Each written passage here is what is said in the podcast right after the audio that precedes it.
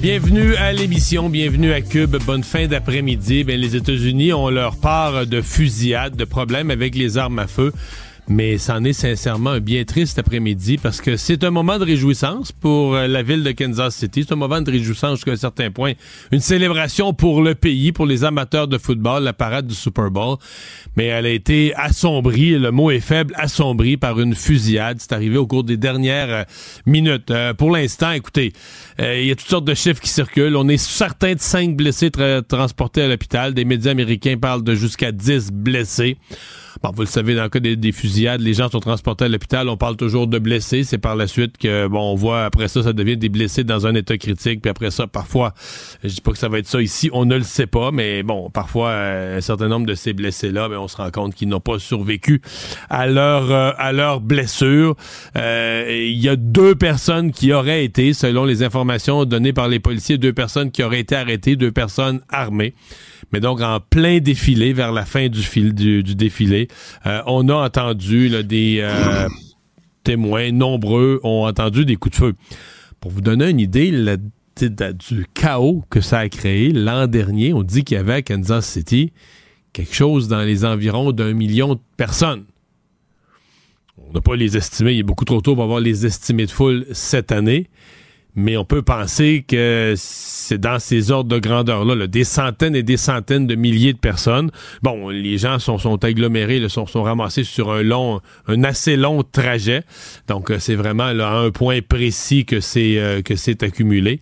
Mais euh, là, c'est, je peux vous dire, les images qu'on voit des médias américains, c'est vraiment le chaos autour du coin de rue où est arrivée la, la fusillade. Donc, assombri ce défilé, un moment qui devait être un mouvement de réjouissance, qui en a quand même été un pour une bonne partie, mais dont on va garder comme probablement comme seul souvenir que ce défilé s'est terminé en une autre fusillade de masse aux États-Unis. Les affaires publiques n'ont plus de secret pour lui. Les vrais enjeux. Les vraies questions. Ça va euh, très mal dans le secteur de la pêche aux crevettes. Ça fait quelques jours que ça circule, même quand la, ministre fédérale, Mme Leboutillier en Gaspésie, a annoncé sa candidature, qu'elle se représentait, qu'elle revenait à la prochaine élection dans l'équipe de M. Trudeau. Euh, tout son événement avait été un peu brassé là, par la colère des pêcheurs. Ce sont vraiment les pêcheurs de crevettes qui ont vu leur quota considérablement réduit, euh, au point où, écoutez, j'ai plusieurs témoignages de pêcheurs de crevettes qui disent avec les gros bateaux qu'on a, les équipements, le coût d'entretien, réparation des équipements, c'est impossible de vivre. On va faire faillite. Euh, on, est fini. C'est ce niveau de détresse-là qu'on entend. Jean Lantaigne est directeur général de la Fédération régionale acadienne des pêcheurs professionnels. Bonjour, Monsieur Lantaigne. Mais bonjour, Monsieur Dumont. C'est pas facile dans la crevette présentement, là, hein?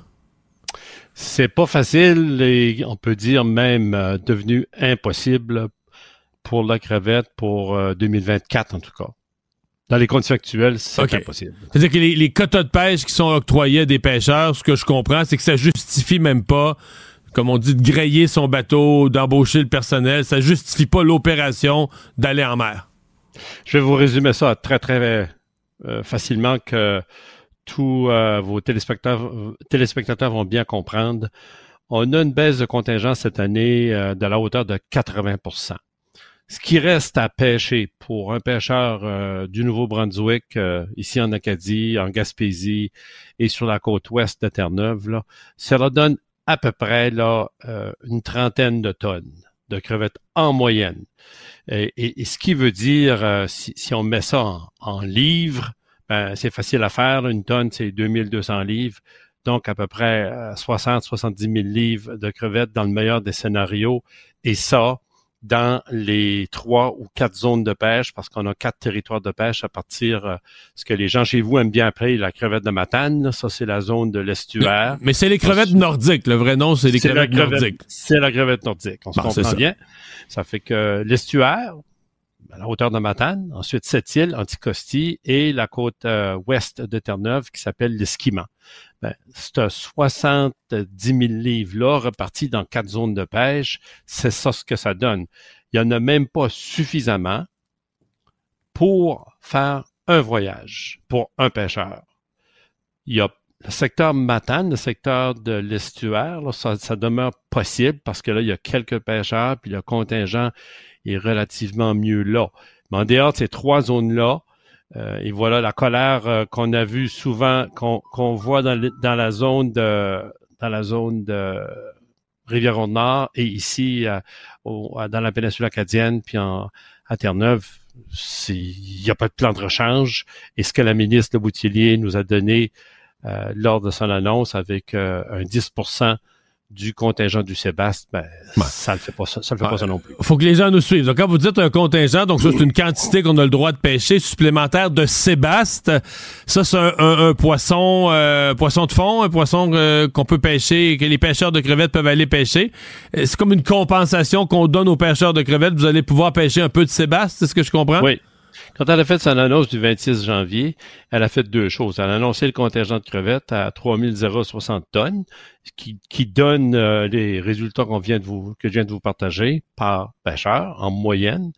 Et du même coup, elle annonçait euh, la réouverture de la pêche au Sébaste, communément appelée le poisson rouge. OK?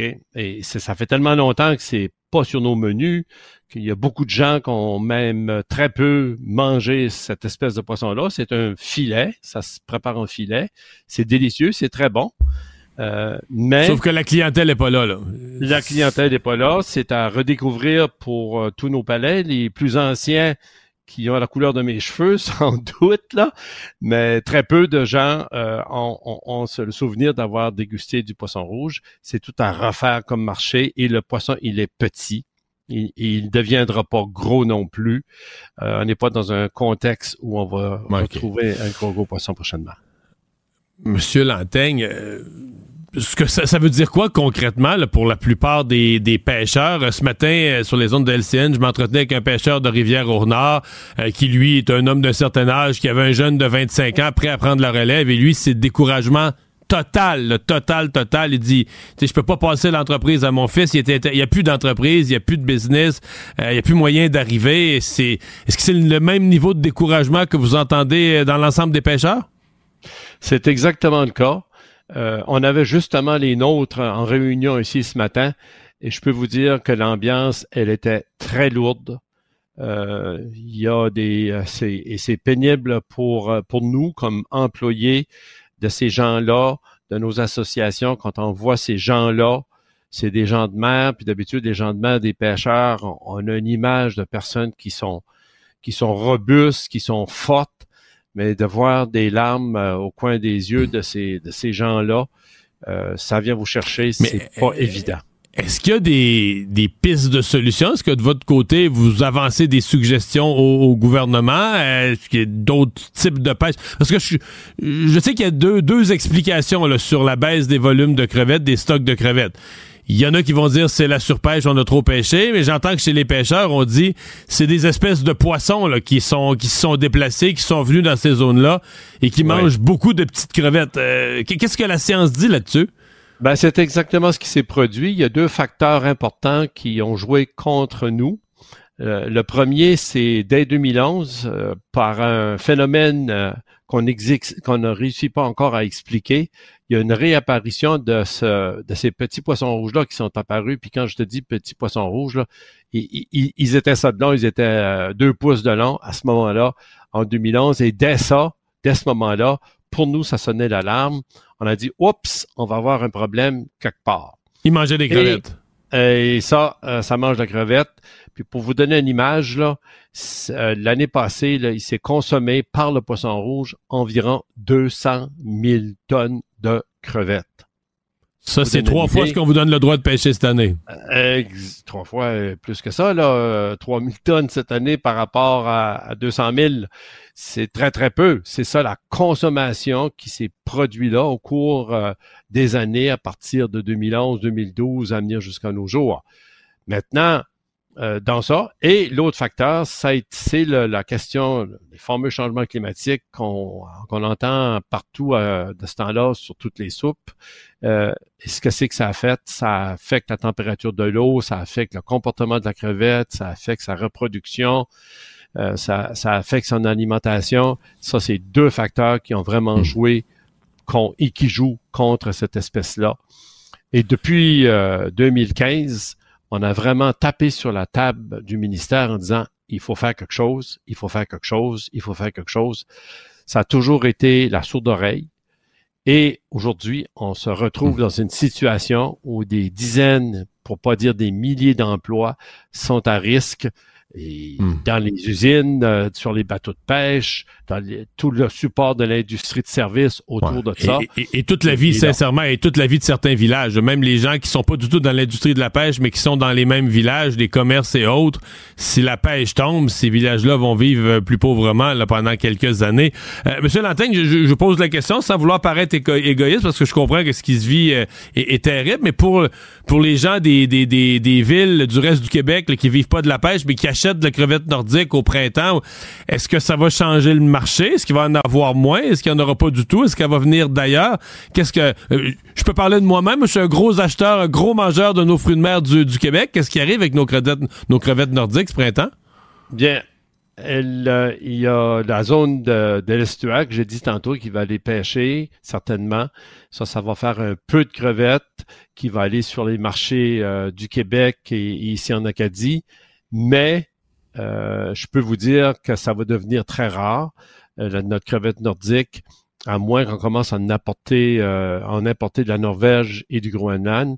voilà ce que c'est qu'on pourrait espérer voir, mais il n'y a pas beaucoup de crevettes qui sera sur nos étals de poissons et dans les restaurants.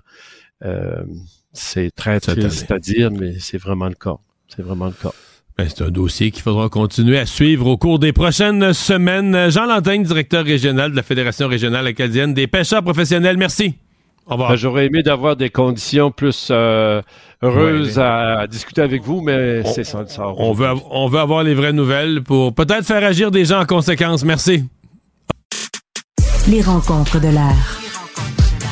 Lieu de rencontre où les idées se bousculent où la libre expression et la confrontation d'opinions secouent les conventions. Des rencontres où la discussion procure des solutions. Des rencontres où la diversité de positions enrichit la compréhension. Les rencontres de, contre de l'art. On va parler de l'alcool au volant. 0.08, c'est un chiffre connu, c'est une clé que tout le monde connaît. Il y a un débat qu'on n'avait peut-être pas vu venir à l'Assemblée nationale, qui a été introduit euh, par le Parti libéral. En fait, qui en a fait un, projet de loi, réduire ça de 0.08 à 0.05. Euh, on en parle tout de suite avec euh, Marie Monpetit. Bonjour Marie. Bonjour Mario. C'était pas quand on faisait qu'est-ce qu'il y a à venir dans la prochaine session parlementaire, c'était comme pas sur le radar, mais le Parti libéral a amené un débat quand même qui qui serait pas un peu partout dans la société là. Ben effectivement, un débat ben tu sais Là, c'est dans le cadre du projet de loi qui est débattu euh, à l'Assemblée nationale, qui est étudié à l'Assemblée nationale, projet de loi sur la sécurité routière, là, où on revoit le code de, la route. Ça faisait quelques années que ça n'avait pas été euh, ça avait pas été fait, puis c'est refait régulièrement là sur euh, sur plein d'éléments. Et ben écoute, dans la foulée de ce qui s'est passé la semaine dernière, on se rappellera, il y a un, il y a un couple qui s'est retrouvé. Bon, tu sais, ça avait un peu enlevé le le, fond du débat, mais le, fameux couple qui, euh, qui s'est retrouvé dans une situation malheureuse à être obligé de, de payer 200 dollars pour aller dans un cocktail de financement pour parler à la ministre des Transports, Madame Guilbeault, suite au décès de leur euh, de leur enfant. C'est un couple endeuillé justement qui ont perdu leur enfant euh, dans un contexte d'alcoolémie justement au volant, là, où il y a quelqu'un qui, qui avait pris de l'alcool, qui, qui a fait un accident. Et ben moi, ça, je craignais un peu, tu sais, que dans toute cette foulée là de de débats autour des, euh, du, du, cocktail, comme on l'a appelé, ou le cocktail gate. Là, on a perdu de vue ce, ce que les parents, ce que ce couple-là essayait de mettre de l'avant. Hmm. Et là, euh, c'est que Marie, le, Parti libéral en fait une vraie bataille, une bataille rangée, une bataille de principe. Euh, et là, on a introduit le fait que dans les autres provinces, partout, c'est comme ça. Et vraiment, le Parti libéral, en fait, j'ai l'impression, même s'il y avait une élection à court terme, le Parti libéral, ça serait au cœur de son programme. L'idée pour la sécurité routière, pour aujourd'hui, on a dit pour sauver des vies, de baisser le, le, seuil d'alcool permis.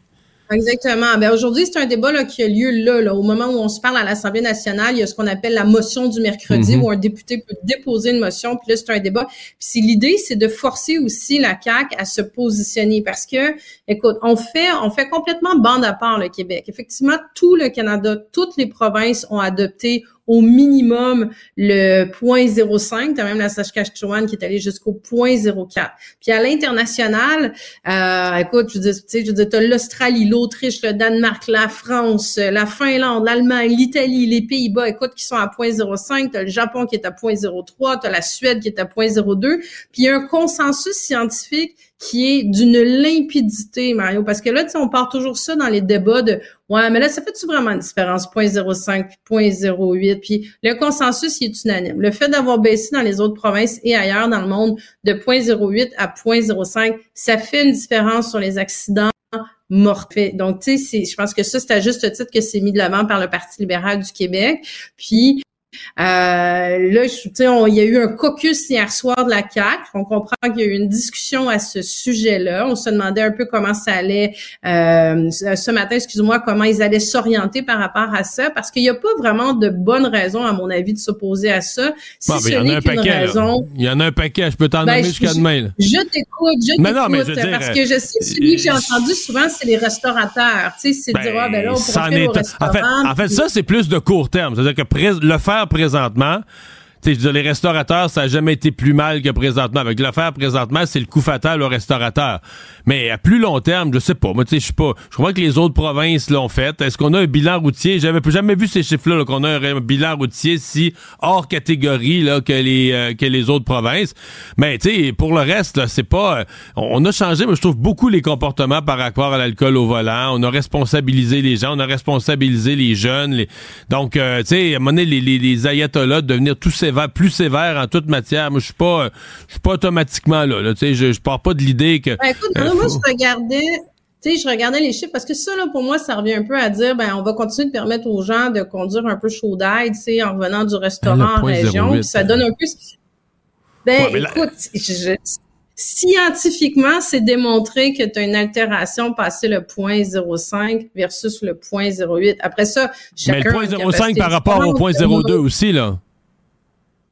Euh, oui, mais à partir de 0.05, c'est pour ça que c'est ce seuil-là qui, euh, qui, euh, qui, est, qui, est, instauré partout. C'est, c'est le seuil pour lequel le CA Québec milite aussi, que l'INSPQ milite aussi. C'est vraiment là qu'il y a vraiment une différence. Hmm. Puis tu sais, quand tu me parles du bilan routier, même moi, tu sais, je suis allée voir, je me suis dit, bon, j'ai un, écoute, il n'y a pas eu une fermeture de restaurants dans le reste du Canada après qu'il ait adopté ça. L'argument des restaurateurs, mettons qu'on prend la France, je pense que les gens euh, ont une relation, parce que là, on me dit, ouais, mais là, dans le reste du Canada, ils boivent pas du vin comme ici. Tu sais, après ça, on peut sortir tous les arguments possibles, imaginables, mais je pense qu'en France, il y a des régions comme ici, euh, il y a des, il y a, il y a du vin comme ici. Tu sais, je dis, c'est, puis je regardais les statistiques, Mario, là, écoute, les statistiques selon CA Québec, ils disent que chaque jour au Québec, là, presque chaque jour au Québec, il y a un décès ou un blessé grave qui est lié à la conduite avec des capacités affaiblies par alcool.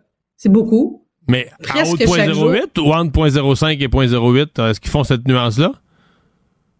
Ben, attends, oui, oui, oui, oui, oui, oui, oui, oui, oui. 23,5% des personnes conductrices décédées ayant subi un test d'alcoolémie dépassaient la limite de 0.08. Attends, est-ce que le point 0,5, il est sûrement, il est sûrement là. Mais, mais, mais, mais, la, mais l'argument qui a, qui a retenu la CAQ, ce qu'on comprend, c'est vraiment les députés en région qui ont dit, là où il y a du transport en commun, c'est bien beau, les gens ont une alternative. S'ils veulent aller au restaurant, ils veulent prendre un verre de vin. Euh, en région, là, il n'y a pas d'alternative, il n'y a pas de transport en commun. Donc, ça veut dire que là, euh, soit tu commandes, tu t'amènes chez vous, mais tu peux plus vraiment. Tu, peux pas aller au restaurant et prendre du vin. Là. Euh, c'est... Parce que 0.05, c'est quasiment zéro. Là, c'est presque c'est un verre, puis encore. Moi, je suis pas une spécialiste en étiologie, là, je sais pas comment ça s'appelle, comment on me, mais le consensus, là, il est béton de béton de béton que entre 0.05 puis 0.08, il y a une diminution. Il y a une zone de risque, là il y a une zone de risque, puis quand tu l'appliques, tu as une diminution directe des accidents, puis tu as une diminution directe euh, des décès sur la route, tu as, une amélioration de ton bilan routier. Donc, à partir du moment où tu as ça comme chiffre devant les yeux, si tu décides de pas aller à 0.05, c'est que tu prends la décision de permettre que ce bilan-là se perpétue. Je peux pas l'analyser autrement. Puis après ça, on parlait des restaurateurs. Moi, j'aime bien euh, Marie, c'est une décision qu'on prend tous les jours. Là. Sur les autoroutes, quand tu mets la vitesse à 100, tu acceptes qu'il y avoir des morts. Si on la mettait à 70, ces autoroutes, il y aurait moins de morts. C'est juste que, tu sais, moi, descendre voir mes parents dans le bas du fleuve, ça prendrait 7 heures plutôt que 4. Tu comprends? C'est, c'est, c'est, c'est, juste ça. tout ce qu'on fait comme règle, on prend des risques parce que mettre 100, puis moi, personnellement, je mettrais ça à 110, ces autoroutes, là, tu sais. Mais avec les véhicules qu'on a aujourd'hui, il faut dire que nos routes sont scrap, c'est un autre problème. Mais c'est, tu sais, tout ce que tu fais comme règle, tu prends un certain facteur de risque. Mais bon, euh, je comprends. Est-ce que. la différence, Mario, en mettre ça entre 100, 140, comme il se fait, euh, ou pas de vitesse comme tu as euh, sur euh, l'autobahn en, Allemagne, ou, ou le 120, ou le 100, ou le 80, tu sais, elle est où ta ligne? Le risque zéro, ben c'est pas ça.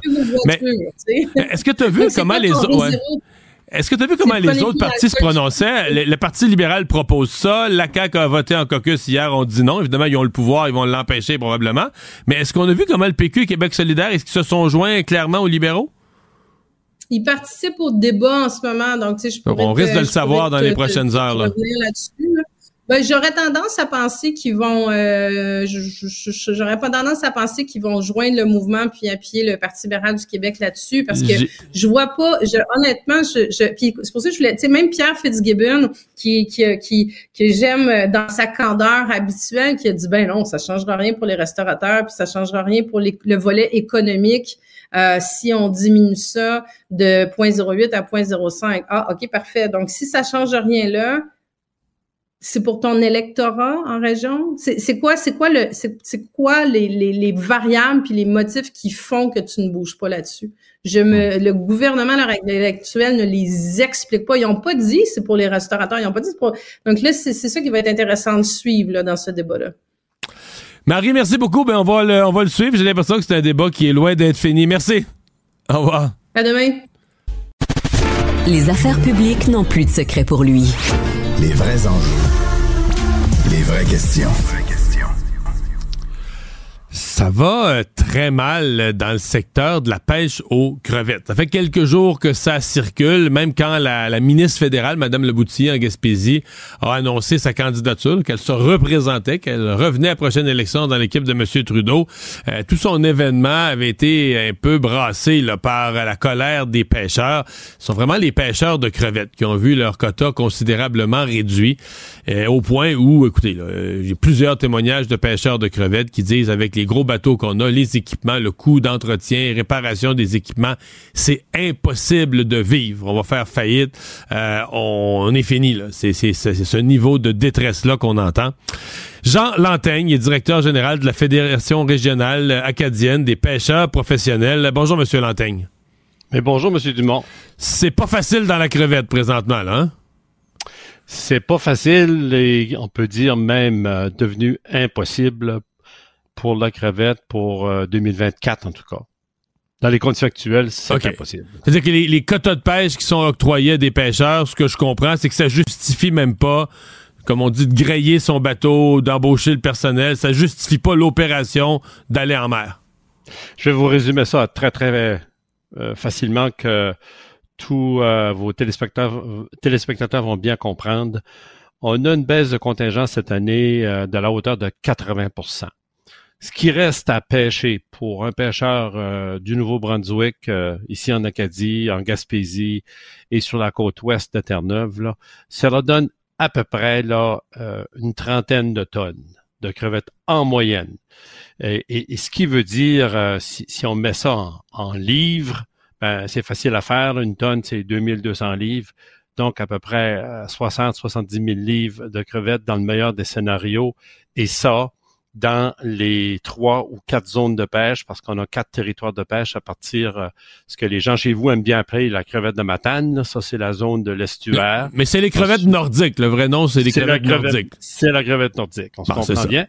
Ça fait que l'estuaire, la hauteur de Matane, ensuite cette île, Anticosti, et la côte euh, ouest de Terre-Neuve qui s'appelle l'Esquimant ben, ce 70 000 livres-là repartis dans quatre zones de pêche, c'est ça ce que ça donne. Il n'y en a même pas suffisamment pour faire un voyage pour un pêcheur. Il y a le secteur Matane, le secteur de l'estuaire, ça, ça, demeure possible parce que là, il y a quelques pêcheurs, puis le contingent est relativement mieux là. Mais en dehors de ces trois zones-là, euh, et voilà la colère euh, qu'on a vue souvent, qu'on voit dans, dans, la zone de dans la zone de Rivière-Nord et ici dans la péninsule acadienne, puis en, à Terre-Neuve, il n'y a pas de plan de rechange. Et ce que la ministre de Boutillier nous a donné euh, lors de son annonce avec euh, un 10 du contingent du Sébastien, ben, ça ne fait pas ça, ça le fait pas ça non plus. Faut que les gens nous suivent. Donc, quand vous dites un contingent, donc ça, c'est une quantité qu'on a le droit de pêcher supplémentaire de Sébastien. Ça, c'est un, poisson, euh, poisson de fond, un poisson euh, qu'on peut pêcher, que les pêcheurs de crevettes peuvent aller pêcher. Euh, c'est comme une compensation qu'on donne aux pêcheurs de crevettes. Vous allez pouvoir pêcher un peu de Sébastien, c'est ce que je comprends? Oui. Quand elle a fait son annonce du 26 janvier, elle a fait deux choses. Elle a annoncé le contingent de crevettes à 3060 tonnes, qui, donne euh, les résultats qu'on vient de vous, que je viens de vous partager par pêcheur en moyenne. Et du même coup, elle annonçait euh, la réouverture de la pêche au Sébaste, communément appelée le poisson rouge. OK? Et ça fait tellement longtemps que c'est pas sur nos menus, qu'il y a beaucoup de gens qui ont même très peu mangé cette espèce de poisson-là. C'est un filet, ça se prépare en filet. C'est délicieux, c'est très bon. Euh, mais Sauf que la clientèle n'est pas là, là. La clientèle n'est pas là. C'est à redécouvrir pour euh, tous nos palais. Les plus anciens qui ont la couleur de mes cheveux, sans doute, là. Mais très peu de gens euh, ont, ont, le souvenir d'avoir dégusté du poisson rouge. C'est tout à refaire comme marché. Et le poisson, il est petit. Il, ne deviendra pas gros non plus. Euh, on n'est pas dans un contexte où on va retrouver un gros, gros poisson prochainement. Monsieur Lantaigne, euh, ce que ça, veut dire quoi concrètement pour la plupart des, pêcheurs? Ce matin, euh, sur les zones de LCN, je m'entretenais avec un pêcheur de Rivière-au-Nord qui, lui, est un homme d'un certain âge, qui avait un jeune de 25 ans prêt à prendre la relève. Et lui, c'est découragement total, le total, total. Il dit, je peux pas passer l'entreprise à mon fils. Il était, y a plus d'entreprise, il y a plus de business, euh, il y a plus moyen d'arriver. C'est, est-ce que c'est le même niveau de découragement que vous entendez euh, dans l'ensemble des pêcheurs? C'est exactement le cas. Euh, on avait justement les nôtres en réunion ici ce matin et je peux vous dire que l'ambiance, elle était très lourde. Il y a des, et c'est pénible pour nous comme employés de ces gens-là, de nos associations, quand on voit ces gens-là, c'est des gens de mer, puis d'habitude, les gens de mer, des pêcheurs, on, a une image de personnes qui sont, qui sont robustes, qui sont fortes, mais de voir des larmes euh, au coin des yeux de ces, de ces gens-là, euh, ça vient vous chercher, c'est pas évident. Est-ce qu'il y a des, des, pistes de solutions? Est-ce que de votre côté, vous avancez des suggestions au, gouvernement? Est-ce qu'il y a d'autres types de pêche? Parce que je, je sais qu'il y a deux, deux explications là, sur la baisse des volumes de crevettes, des stocks de crevettes. Il y en a qui vont dire c'est la surpêche, on a trop pêché, mais j'entends que chez les pêcheurs, on dit c'est des espèces de poissons là, qui sont qui se sont déplacés, qui sont venus dans ces zones-là et qui mangent beaucoup de petites crevettes. Euh, qu'est-ce que la science dit là-dessus? Ben, c'est exactement ce qui s'est produit. Il y a deux facteurs importants qui ont joué contre nous. Euh, le premier, c'est dès 2011, euh, par un phénomène euh, qu'on qu'on ne réussit pas encore à expliquer, il y a une réapparition de, ce, de ces petits poissons rouges-là qui sont apparus. Puis quand je te dis petits poissons rouges, là, ils, ils, étaient ça de long, ils étaient deux pouces de long à ce moment-là, en 2011. Et dès ça, dès ce moment-là, pour nous, ça sonnait l'alarme. On a dit, oups, on va avoir un problème quelque part. Ils mangeaient des crevettes. Et, ça, euh, ça mange de crevettes. Puis pour vous donner une image, là, euh, l'année passée, là, il s'est consommé par le poisson rouge environ 200 000 tonnes de crevettes. Ça, c'est trois fois ce qu'on vous donne le droit de pêcher cette année. Euh, trois fois euh, plus que ça, là. 3 000 tonnes cette année par rapport à, 200 000. C'est très, très peu. C'est ça la consommation qui s'est produite là au cours euh, des années à partir de 2011, 2012 à venir jusqu'à nos jours. Maintenant, euh, dans ça. Et l'autre facteur, c'est la question des fameux changements climatiques qu'on entend partout euh, de ce temps-là sur toutes les soupes. Euh, ce que c'est que ça affecte? Ça affecte la température de l'eau, ça affecte le comportement de la crevette, ça affecte sa reproduction, ça, ça affecte son alimentation. Ça, c'est deux facteurs qui ont vraiment mmh. joué et qui jouent contre cette espèce-là. Et depuis 2015, euh, on a vraiment tapé sur la table du ministère en disant il faut faire quelque chose, il faut faire quelque chose, il faut faire quelque chose. Ça a toujours été la sourde oreille. Et aujourd'hui, on se retrouve mmh. dans une situation où des dizaines, pour pas dire des milliers d'emplois sont à risque et hmm. dans les usines, euh, sur les bateaux de pêche, dans tout le support de l'industrie de services autour de ça. Et, toute la vie, sincèrement, et toute la vie de certains villages, même les gens qui sont pas du tout dans l'industrie de la pêche, mais qui sont dans les mêmes villages, des commerces et autres, si la pêche tombe, ces villages-là vont vivre euh, plus pauvrement là, pendant quelques années. Euh, Monsieur Lantaigne, je, je, pose la question sans vouloir paraître égoïste, parce que je comprends que ce qui se vit est, est, terrible, mais pour pour les gens des, des, des, des villes du reste du Québec là, qui vivent pas de la pêche, mais qui achètent de la crevette nordique au printemps, est-ce que ça va changer le marché? Est-ce qu'il va en avoir moins? Est-ce qu'il n'y en aura pas du tout? Est-ce qu'elle va venir d'ailleurs? Qu'est-ce que. Euh, je peux parler de moi-même. Je suis un gros acheteur, un gros mangeur de nos fruits de mer du, Québec. Qu'est-ce qui arrive avec nos crevettes, nos crevettes nordiques ce printemps? Bien, euh, il y a la zone de, de l'estuaire j'ai dit tantôt qui va aller pêcher, certainement. Ça, ça va faire un peu de crevettes qui va aller sur les marchés euh, du Québec et, ici en Acadie. Mais euh, je peux vous dire que ça va devenir très rare, notre crevette nordique, à moins qu'on commence à en apporter, en importer de la Norvège et du Groenland. voilà ce que c'est qu'on pourrait espérer voir, mais il y a pas beaucoup de crevettes qui sera sur nos étals de poissons et dans les restaurants. Euh, c'est très triste à dire, mais c'est vraiment le cas. C'est vraiment le cas. Ben, c'est un dossier qu'il faudra continuer à suivre au cours des prochaines semaines. Jean Lantaigne, directeur régional de la Fédération régionale acadienne des pêcheurs professionnels. Merci. Au revoir. Ben, j'aurais aimé d'avoir des conditions plus euh, heureuses à, discuter avec vous, mais c'est ça, ça. On veut, on veut avoir les vraies nouvelles pour peut-être faire agir des gens en conséquence. Merci. Les affaires publiques n'ont plus de secret pour lui. Les vrais enjeux. Les vraies questions. On reçoit beaucoup de commentaires sur euh, l'alcool au volant. Donc là, on vient d'avoir le, point de vue des restaurateurs. Marie Monpetit en a jasé aussi euh, avec Mario. Il y a Daniel, Daniel Cloutier qui nous écrit. on pourrait avoir en fait euh, dans tous les véhicules un éthylomètre pour éviter les, les, confusions. Comme ça, tout le monde pourrait savoir où est-ce qu'il se situe. Mais en même temps, il y a justement un texto qui vient de rentrer. C'est un auditeur qui nous dit qu'il y avait justement un éthylomètre à la maison et qui a fait le test une fois de se rendre à 0.08. Il nous dit qu'il n'y aurait pas conduit. Donc, euh, peut-être que justement, la limite euh, pour chacun, c'est c'est pas la même. Charlotte, elle nous dit que c'est pas le point 08 le problème, mais ceux qui ne respectent pas la loi. Donc, oui, on pourrait la baisser à zéro comme ça, tu sais, plus jamais personne se poserait la question est-ce que j'ai trop bu ou pas, mais ça réglerait pas nécessairement le problème de ceux qui prennent la voiture, peu importe, avec un taux qui dépasse largement le, le point 08. Euh, notre collaborateur, justement, Philippe Richard Bertrand, a dit aujourd'hui dans l'épisode de Benoît Dutrisac qu'il y a 25 000 personnes avec un éthylomètre dans leur auto ici au Québec et qu'ailleurs au Canada, on pourrait additionner là, toutes les provinces ensemble puis qu'on n'atteindrait même pas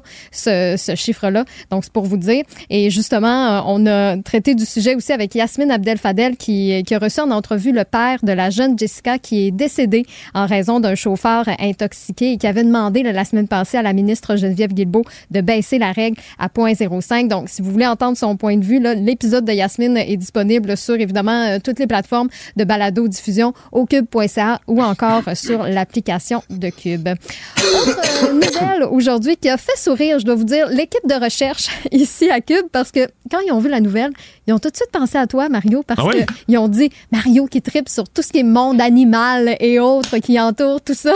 C'est la nouvelle d'un aqua, si, un passionné d'aquariophilie. Oui, des aquariums. Oui, exactement, qui lui s'est lancé juste dans la vente d'aquariums usagés.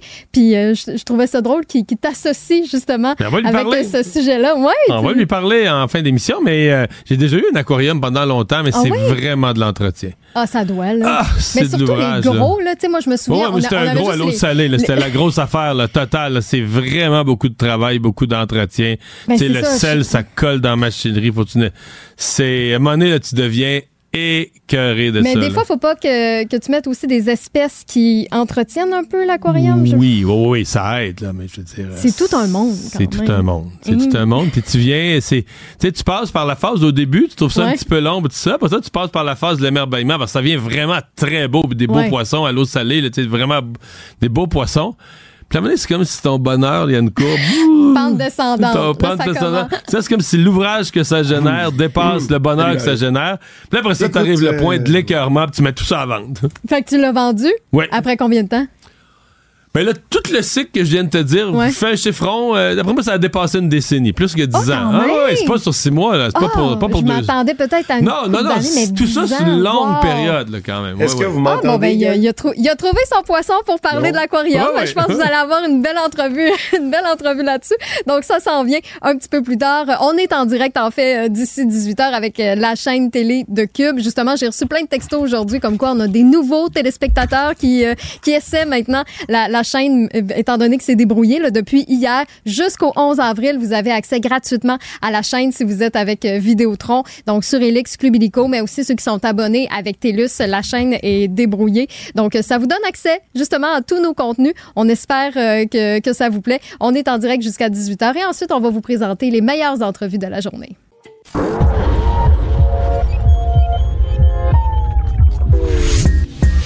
Savoir et comprendre les plus récentes nouvelles qui nous touchent.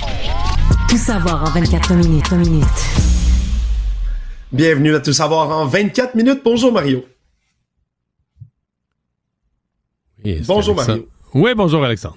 Oui, salut Mario. Bienvenue à Tout savoir en 24 minutes.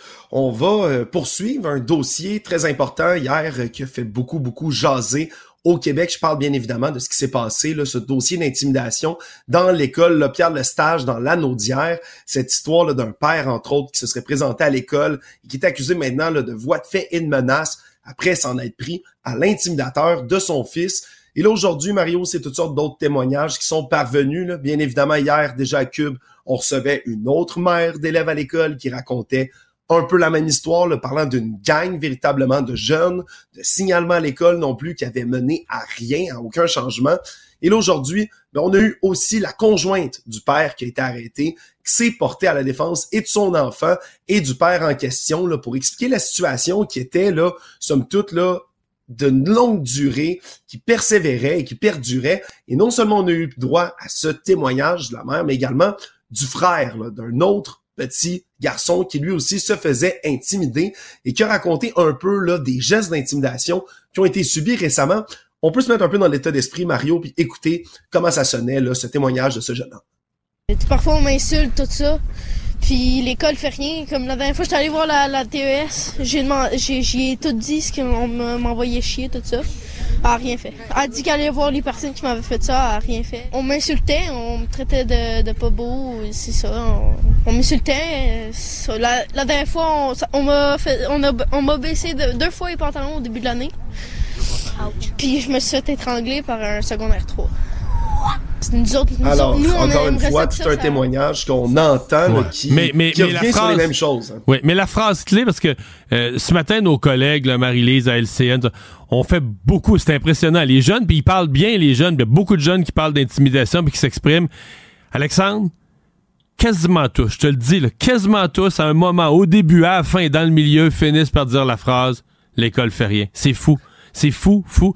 L'école fait rien. L'école fait rien. Les parents parlent, ils disent « à l'école fait rien ». Écoute, peut-être que l'école elle-même aujourd'hui sont en panique puis qu'ils se disent ben on a essayé de faire quelque chose mais le on peut pas nous là, de l'extérieur ne pas être euh, atterré par ce constat. Ben, c'est pas comme tu sais si on entendait l'école fait rien mais qu'on disait mais c'est un problème tellement nouveau, c'est une nouvelle technologie qui vient d'arriver, quelque Ouais. chose, l'école est pas prête, sont dépassés. Mais l'intimidation ça n'a pas d'allure. Ça fait des années là, que c'est le sujet. Il y a eu des campagnes, des affaires, des politiques, les ministres de l'Éducation, je ne sais plus combien, 3, 4, 5 ministres d'éducation consécutifs ont dit ça nous prend des plans, la violence à l'école, l'intimidation, c'est fini, c'est non. Puis là, tu entends qu'en 2024, face à des mouvements d'intimidation importants, unanimement, tous ceux qui prennent la parole disent dans leur, dans leur témoignage l'école fait rien. Ça, ça me jette à terre. Ouais, puis on a eu aussi Mario là, le contexte un peu là hier on était à l'étape un peu de théoriser toi et moi là ce qui avait pu se passer là non seulement dans la tête du père mais le pourquoi il se rendait à l'école. Puis selon la mère du jeune homme en question, mais lui expliquer que on a fait une plainte vendredi dernier à la police du côté des parents contre le jeune qui avait forcé son enfant à se mettre à genoux à l'école. On semblait-il que le jeune aurait été expulsé de l'école selon la direction et on avait assuré qu'il subirait pas de représailles des autres de la gang en question le lundi. Problème, ben, c'est que lundi, tout a recommencé, rien n'a été fait, et là, ben, c'est le père qui se serait rendu à l'école pour aller porter plainte. Donc, c'était ça son intention au départ, selon cette version-là d'histoire. Mais, en sortant du dépôt de la plainte, il y aurait eu de ces jeunes-là à l'extérieur, mais qui auraient ni plus ni moins là, comme invectivé, selon ce que raconte la conjointe, invectivé le père, lui aurait fait des doigts d'honneur, se serait moqué de lui, tu un peu le haha, regardez-le, il débarque avec son père. Et là, ben, par la suite, ça aurait déclenché, si on veut, les ça actes dégénéré, de là, le père, le père a pété, c'est comme on dit, a pété un gasket, là. Exactement, aurait pété les plombs, puis ça amenait à toutes sortes de réactions, même du côté politique. Aujourd'hui, on a vu le ministre de l'Éducation, Bernard Drinville, parler en disant que c'est des choses qui se font, bien évidemment. Mais le constat, Mario, c'est un peu le même qu'hier, dans le sens où dans l'opinion publique, tout le monde dénonce le fait qu'on a un acte de violence qui se fait pas là, de la part du père, peu importe le contexte. Mais d'un autre côté, y a quelque chose qui vient plus chercher la fibre parentale que de l'intimidation envers son jeune? Non, mais plus on en apprend, plus on apprend, l'école fait rien. Plus on apprend, ça fait longtemps que ça dure. Plus on apprend, euh, tu sais, on a comme des réponses aux questions qu'on se posait un peu hier en fin de journée où on se disait, ouais, là, est-ce que vraiment, tu est-ce qu'il est arrivé un événement, là, le père a viré fou. Euh, mais là, on apprend, ça fait longtemps que ça dure. Ça justifie toujours pas son geste. Puis euh, il est accusé au criminel, puis il a dormi en prison. Mais on a quand même plusieurs des réponses. Est-ce que ça dure depuis longtemps? Oui, OK, c'était pas juste le jeune, c'est là son frère un peu plus vieux. Euh, ça fait longtemps que ça dure. C'était commencé l'année passée, dans l'année scolaire passée. Fait qu'on on se met mieux dans l'état d'esprit du père. Puis là, tu nous donnes d'autres informations. Il était allé dans les processus officiels, des plaintes de l'école, de la police. Il avait déjà passé par toutes les voies officielles. Euh, ben, on comprend mieux pourquoi. On comprend mieux son état d'esprit sans, sans que ça explique son, son action. Actualité.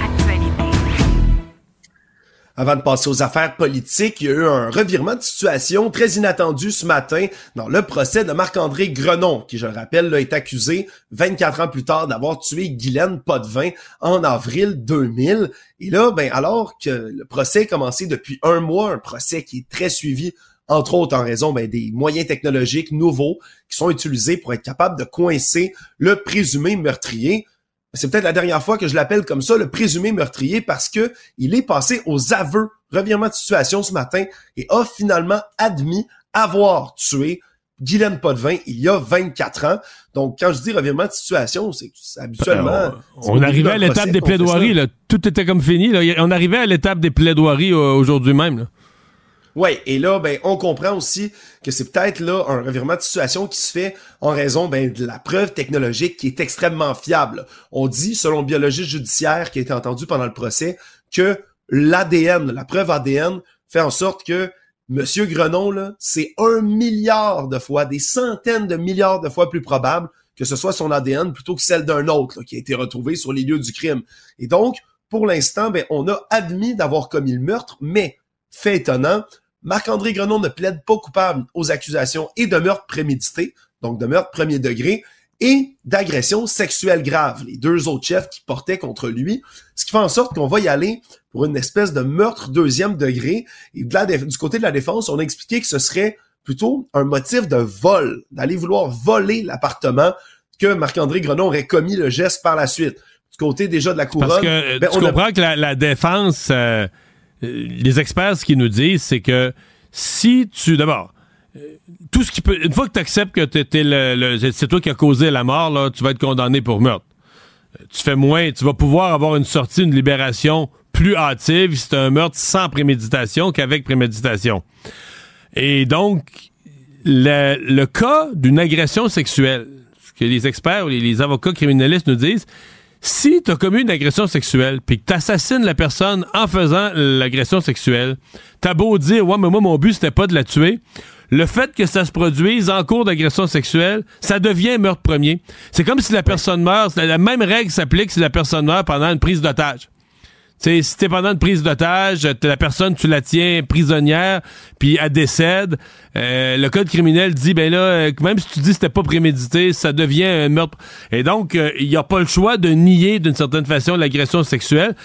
L'exemple qui va probablement essayer de plaider, c'est si c'est un vol, hein, si tu fais un vol, puis que dans le cours du vol, la personne se débat ou se bat, il y a une bagarre qui s'ensuit.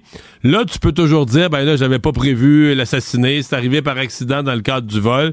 Et là, tu pourrais t'en sortir avec un meurtre deuxième degré. C'est ma compréhension de ce que c'est de faire la défense, mais qui est en même temps un aveu euh, cruel que, tu sais, je me mets ben, peut-être je, je prends ça trop au pied de la lettre, mais tu sais, pendant 24 ans, t'as as, caché ça. Pendant tout un procès, t'as rien dit. Puis là, devant une preuve béton, tu dis, ouais, c'est moi qui l'ai fait. Mais c'est pas ça que je voulais faire. C'est ça, ouais, mais je venais la voler. Mais du côté de la couronne, justement, Mario, aujourd'hui, on a balayé cette explication-là du revers de la main, en disant que sur place, ben non seulement il y avait des objets de valeur qui n'ont pas été dérobés dans la pièce en, tant que telle, que ben la, la victime dans cette histoire-là, Guylaine Potvin, ben a bel et bien été agressée. On a trouvé une boîte de condom à côté. Et donc, on a ben, toutes sortes de preuves qui démontrent qu'il y a eu agression.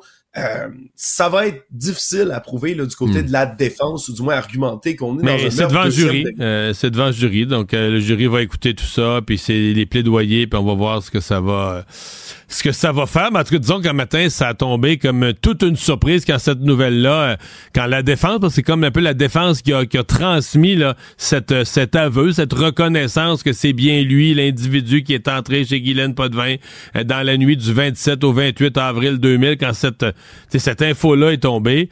je pense que beaucoup de gens au Québec ont fait le saut. Savoir et comprendre, tout savoir en 24 minutes.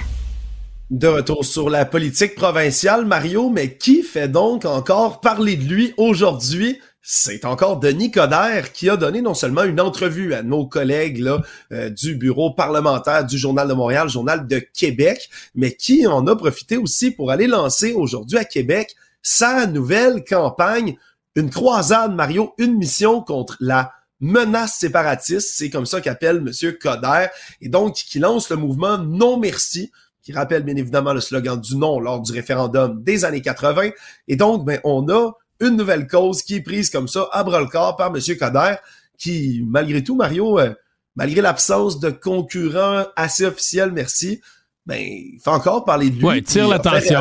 Mais là, mais là, aujourd'hui, il m'a fait rire quand même parce que ça me faisait penser, tu sais, euh, le gars qui vend des parapluies, là, puis il se promène avec son baromètre, avec l'aiguille TP vis-à-vis pluie, là, pour dire, regardez, là, vous êtes mieux, vous êtes mieux de m'acheter des parapluies, gardez le baromètre qui annonce de la pluie, parce que, sincèrement, euh, je veux bien que le PQ a pris, euh, a pris l'avance d'un sondage, mais le PQ a pris l'avance d'un sondage avec 32% du vote dans une lutte à quatre. Et puis, euh, le PQ, présentement, a quatre sièges à l'Assemblée nationale et pas sur le bord du pouvoir.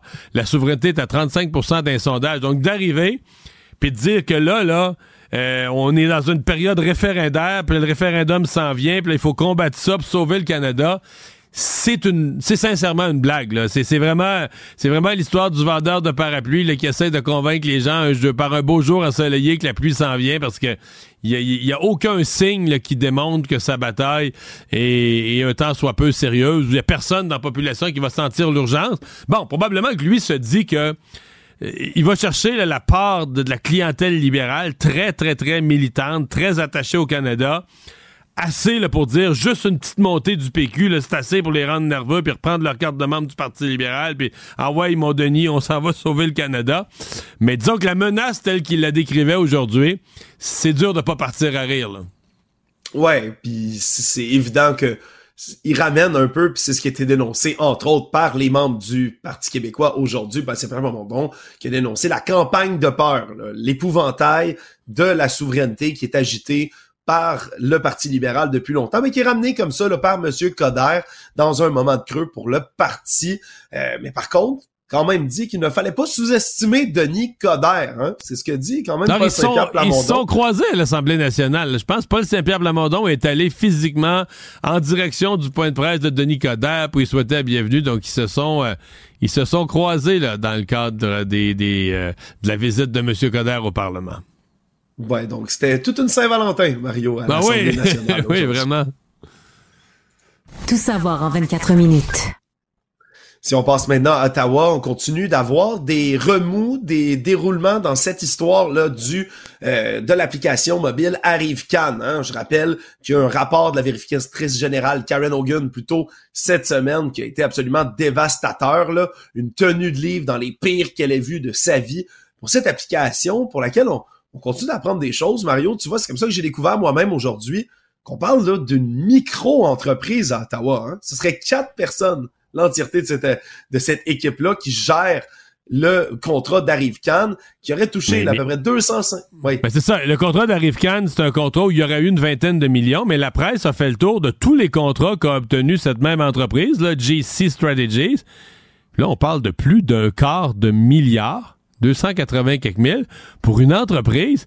Et euh, j'ai vu tantôt la, la photo, je savais qu'elle circulait, mais je l'ai vu passer.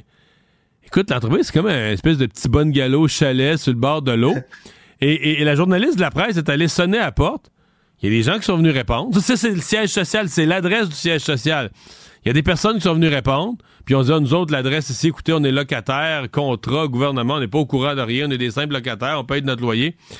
Et tu dis, OK, ça, c'est l'adresse, du- c'est le siège social. OK, je comprends. Si tu avais une petite entreprise, là, qui, qui, a, qui, a, qui fait, a eu des petits contrats pour faire de la programmation informatique, tu diras, ben, tu sais, c'est un gars tout seul, il a fait ça, puis il a chargé Ben oui. un prix raisonnable, puis c'est correct, tu sais. Mais, excuse-moi, une business qui charge des centaines de millions, dire, maintenant, tu t'attends à des bureaux dans un, mais des, pour vrai, des bureaux dans une tour à Ben bureau, oui. que sur leur site Internet, tu vas voir des équipes de travail, les spécialistes en technologie, les spécialistes en ceci, les spécialistes en cela. Il y a quelque chose de sincèrement bizarre. Le, ratio entre les montants obtenus puis ce qu'on peut voir de l'entreprise, de l'adresse qu'a décrit comme son siège social, de son site Internet, tu te dis, qu'est-ce qui se passe, là? Ouais, puis du côté du ministre de l'Approvisionnement et des Services publics, là, Jean-Yves Duclos, on a essayé aujourd'hui d'expliquer que dès novembre dernier, on aurait suspendu l'ensemble des contrats qui étaient accordés à cette firme-là, justement la GC Strategies, en impliquant justement là, les espèces de livres louches, là, la comptabilité étrange qu'il y avait autour de cette entreprise-là. Mais c'est peut-être euh, peut-être un peu trop peu, trop tard, Mario, là, comme défense, Ben, si on veut, là, du, Ben, du les libéraux, euh, écoute, si les libéraux veulent pas passer eux dans le tordeur, ils sont mieux d'en faire plus que moins. C'est ce qui est. Et, et surtout, il semble. J'ai posé la question ce matin carrément au, euh, à Pierre Paulus, le leader des conservateurs au Québec. Ces deux gars-là, là, de, de- les deux boss de Justice Strategies, vous les conservateurs, est-ce que vous les identifiez comme des libéraux? Est-ce que vous nous parlez de corruption libérale? Il m'a dit non. Même les conservateurs disent ces deux gars-là, on n'a aucun historique qui soit des libéraux, à moins que qu'on va trouver par un chemin quelque chose. Mais pour l'instant, ils ont. Est-ce que ce serait des gens qui auraient corrompu des fonctionnaires? Est-ce que ça, ça- ça se peut que le politique ait rien à se reprocher, autre qu'une négligence, autre que tu sais, surveiller ça de trop loin, pas s'occuper de ses affaires, être trop dépensier? Mais ça se peut qu'il y ait eu une magouille entre fonctionnaires ou des retours d'ascenseur. On ne le sait pas. Ce qu'on sait, c'est que c'est bizarre, mais si j'allais te dire, si je suis libéral aujourd'hui, si je suis Jean-Yves Duclos ou François-Philippe Champagne, je vais dire là, à à Justin Trudeau et nous autres, là, on perdra pas notre réputation là-dedans. Là. S'il faut que ce monde-là Ouais. aille en prison, envoie-moi la GRC, envoie-moi la police là-dedans. Si tu veux être libéral puis espérer t'en sortir avec les mains un temps soit peu nettoyées, euh, faudra que tu en envoies d'autres. Faudra que tu t'assures que tu vas faire toute la lumière. Puis s'il y a des vrais responsables, si t'es sûr que c'est pas toi, c'est pas dans ton parti, puis qu'il y a des vrais responsables dans la fonction publique, que tu les fasses punir au vu et au su de tous. Là. Euh, c'est peut-être ce que les libéraux vont faire pour essayer de se décoller de ce scandale qui naturellement va avoir tendance à leur coller. Tout savoir en 24 minutes. c'est pas les seuls problèmes de contrat, Mario, auxquels font face en ce moment le gouvernement libéral, parce qu'on a appris cet après-midi que des fabricants canadiens de masques et d'équipements de protection individuelle, bien sûr, je parle d'équipements de protection contre la COVID-19, qui vont demander là, en plus de, attachez votre tuque, 5 milliards de dommages et intérêts au gouvernement fédéral. Eux affirment qu'Ottawa les a induits en erreur pour l'achat et l'aide à la vente de leurs produits. C'est une demande d'introductive d'instance qui a été déposée en cours fédérale. Et là, ce regroupement d'entreprises-là disent que le gouvernement a fait des fausses déclarations négligentes quand ils ont incité plein d'entreprises comme ceux-là à investir dans l'innovation, à investir dans la fabrication, dans la production d'équipements de protection individuelle, comme des masques chirurgicaux par exemple. En ils l'ont fait, puis finalement, on n'a jamais acheté leurs produits. Voilà. Et là, eux disent que mais ça a impliqué des pertes d'investissement d'à peu près 88 millions de dollars, dit que ça a fait perdre des marchés dont une valeur est estimée à 5,4 milliards de dollars sur une période de 10 ans. Et là, ben, ils vont aller poursuivre massivement le gouvernement évidemment, je suis pas juriste, je sais pas quelle chance ont ces fabricants-là contre le gouvernement. Non, puis est-ce qu'ils ont, euh, quand tu fais une poursuite comme ça, des fois, tu pèses en masse sur le crayon pour grossir le chiffre de ta demande initiale pour négocier ensuite. Je reste prudent sur celle-là. On va laisser travailler les tribunaux ça se peut que le gouvernement ait fait ça. Euh, jusqu'où? Euh, parce qu'en même temps, est-ce que le gouvernement leur promettait d'acheter leurs produits? Tu peux encourager comme gouvernement de dire, regarde, mettons, ça nous prend des masques, euh, allez-y vers des masques, mais en, en demandant à l'ensemble des entrepreneurs de fabriquer des masques, tu leur promets pas individuellement d'acheter leur masque, bon, pas bon, qualité, pas qualité. C'est pas une garantie que tu vas tout vendre. Tu as quand même un risque d'affaires. Donc, on va se garder une gêne pour voir. Les tribunaux risquent de départager ça. Actualité. On a appris aujourd'hui qu'une liste d'usagers du 6 de Laval a fait l'objet d'une fuite de données en ce moment, qu'à peu près 9000 patients de l'hôpital de la Cité de la Santé et du Centre ambulatoire en santé mentale de Laval ont été visés par cette fuite-là. Quand on dit fuite de données, c'est des prénoms, des noms de famille, des numéros de téléphone, des raisons de consultation, aussi peut-être un peu plus grave, là, et les services qui ont été obtenus auprès de ces usagers-là, là, 9000 usagers, sur une liste d'à peu près 100 000 qui aurait été donnée à Segma Recherche, une firme qui réalisait un sondage pour le compte, justement, du 6 de Laval.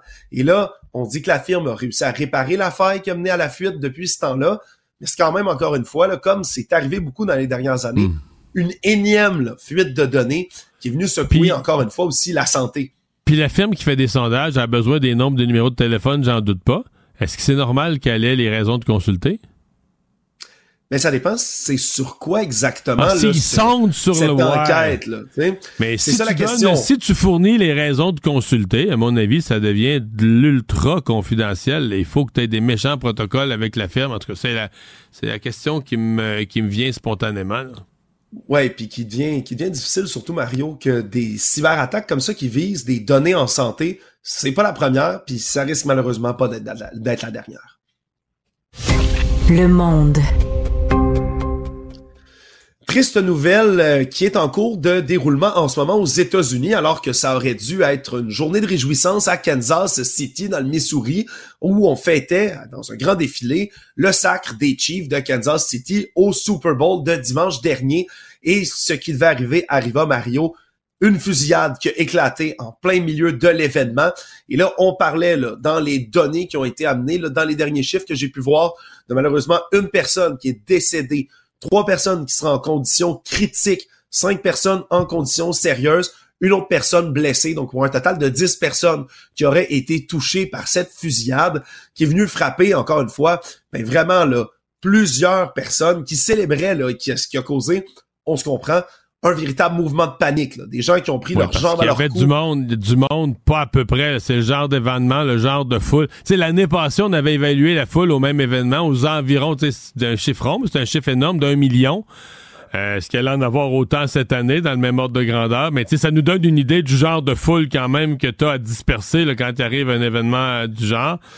Euh, ouais puis qui ramène le sujet, le dossier des armes à feu puis de l'accessibilité aux armes à feu aux États-Unis, Mario, comme chaque fois où il y a une fusillade. Bien évidemment, là, puis on n'a pas du tout là, les motifs pour l'instant. on dit qu'il y aurait deux personnes qui auraient été arrêtées, deux personnes qui portaient les armes.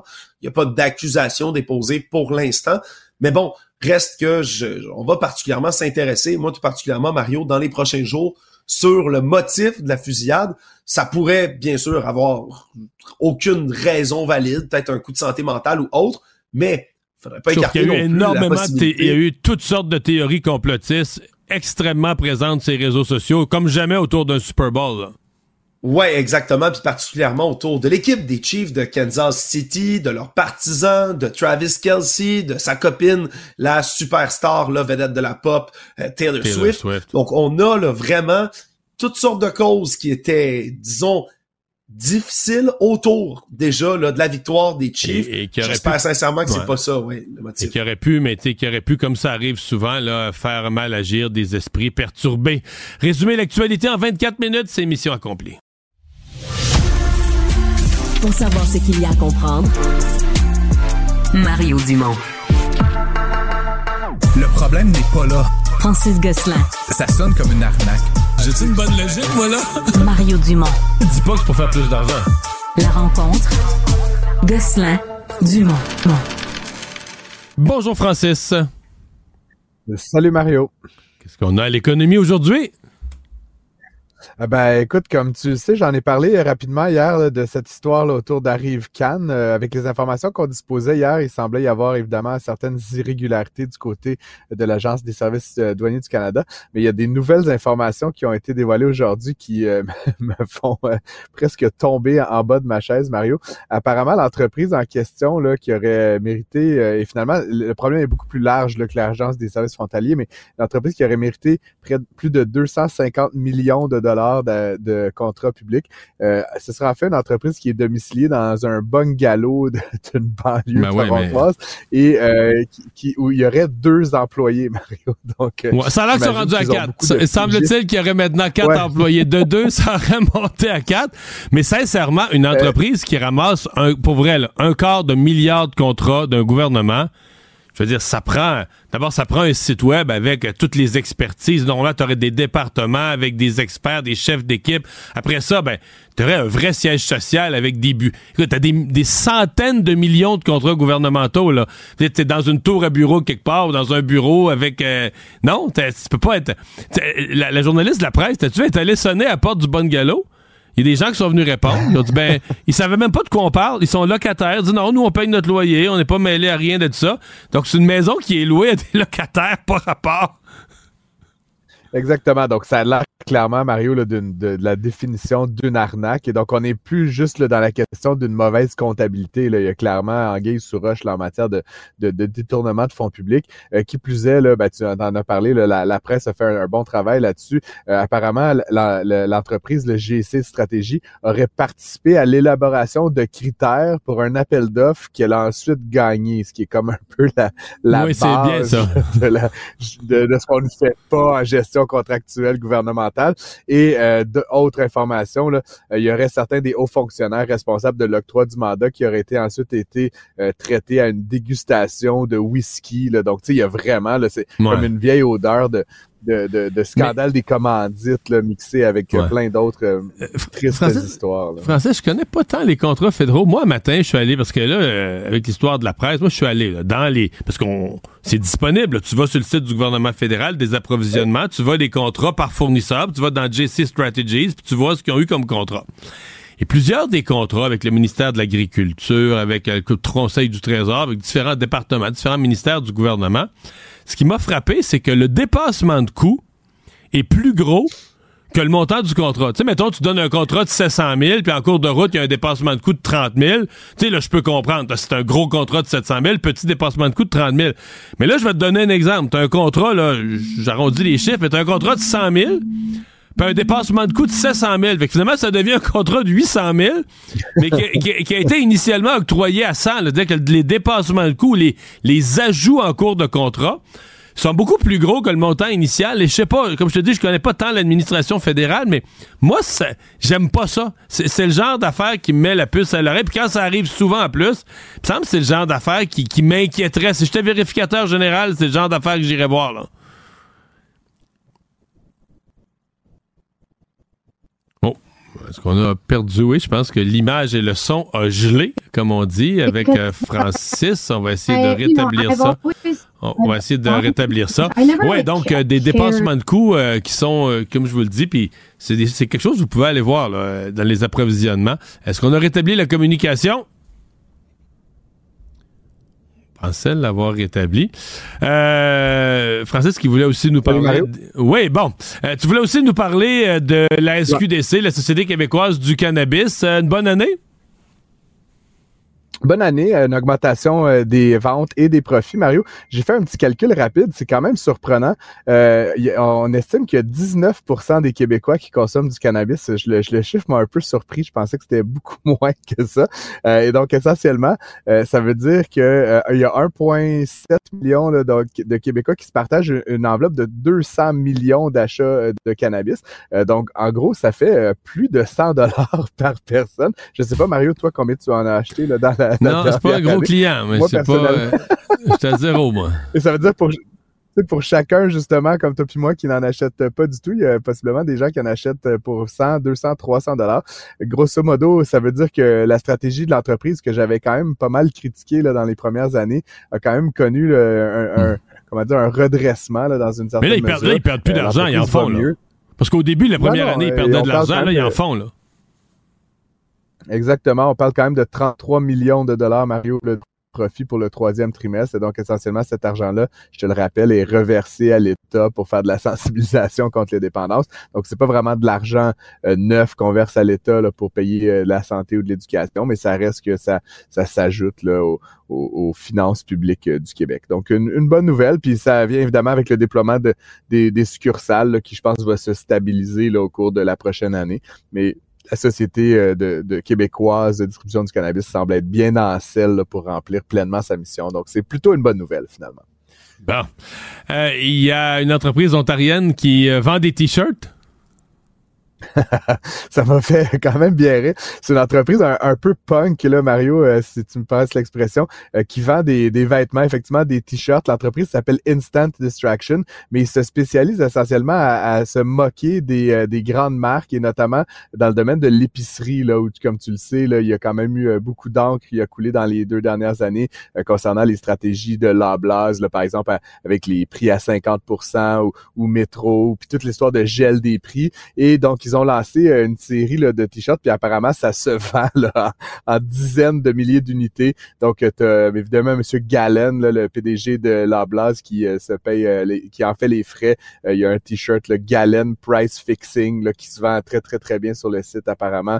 Et toutes sortes d'autres jeux de mots. Là, je sais pas, ils sont pas très beaux, hein? je les ai vus, les images sont pas sont vraiment simples, avec des choses décrites dessus, des couleurs pas terribles. Ils sont pas vraiment beaux, en fait. Ben, des couleurs. En tout cas, les couleurs, ça se discute, mais justement, là, ça se veut très flashy. Là, donc, comme tu dis, là, c'est des jaunes un peu pétants. Là, tu sais, c'est pas des trucs. Effectivement, ça, ça ne correspond pas tout à fait à ta garde-robe, Mario. Oh! c'est peut-être ça, au fond. ouais. Mais en tout cas, tout ça pour dire que c'est intéressant de voir une entreprise qui surfe un peu sur la vague d'insatisfaction que les Canadiens euh, hmm. vivent à l'égard de ces géants, euh, puis euh, qui trouvent des façons là, de se prononcer ça devient quasiment politique dans une certaine mesure euh, comme acte euh, commercial. Mais monsieur, monsieur Garland, avec juste une partie de ses dividendes annuels, il pourrait tous les acheter puis les brûler s'il veut pas les voir sur la rue. C'est peut-être lui, en fait, qui les achète tous. Euh, l'histoire ne dit pas à qui ils vendent les unités de chandail, mais ça me surprendrait quand même. Ce serait un drôle de move financier de sa part. Francis, merci beaucoup. À demain. À demain. Isabelle Maréchal. Tous les trois mois, il faut que tu arrives avec un nouveau produit. Là. Tout le temps, tout le temps, tout le temps, tout le temps. Mario Dumont. Comme on dit en québécois, que ça a fessé, là. La rencontre, Maréchal Dumont. Je sais pas comment on va y arriver. Bonjour Isabelle. Bonjour Mario. Je vais t'avouer que ça faisait un bout de temps là, que j'avais pas eu sur un sujet qu'on traite puis qui est dans les nouvelles. Euh, autant de commentaires, réactions, mais engagés où le public est pas juste observateur. Puis moi, je trouve que non, non, non, les gens sont dedans. Euh, et je parle évidemment de l'intimidation, de l'intimidation d'enfants à l'école et de ce qui se vit à Berthierville. Mais là, ça sort de partout, là, les, problèmes. C'est vraiment... C'est intéressant qu'on se parlait de la, des journées de la persévérance scolaire, puis finalement, c'est le dossier de l'intimidation qui va nous occuper toute la semaine. Et cet exemple de, de ce jeune dont le père a voulu, que le père a voulu défendre, puis finalement ça, ça, ça a mal Ouais. Mais- mais viré pour lui parce que le père a passé la nuit en prison et Mais on il est plus sur le père, c'est-à-dire que l'autre frère se faisait euh, écœurer aussi, les deux garçons. pour son orientation sexuelle. Ça fait un an. L'autre frère, depuis l'année passée, euh, le père avait porté plainte. Vendredi, il a porté plainte à la police. Ouais. On, ça il a fait tout ce qu'il fallait faire. C'est ça. Alors qu'hier, on le savait pas. On se disait, Voilà. y a-tu juste arrivé un événement? C'est juste un père qui a pété sa coche. un, un ouais. événement isolé, là, Ouais. tu sais. Et, et c'est pour ça que euh, c'est important d'en parler parce que c'est partout au Québec, Mario. Et ça fait des années que qu'on le sait. Moi, j'ai j'ai eu l'occasion de faire des dizaines d'entrevues avec des parents depuis 20 ans, des parents dont les enfants étaient intimidés. Je me souviens de, de- de quelques cas d'ailleurs dont les, les enfants se sont enlevés la vie. C'est grave, là. Enlever la vie à la suite d'intimidations non réglées, ça finit par te pourrir la vie.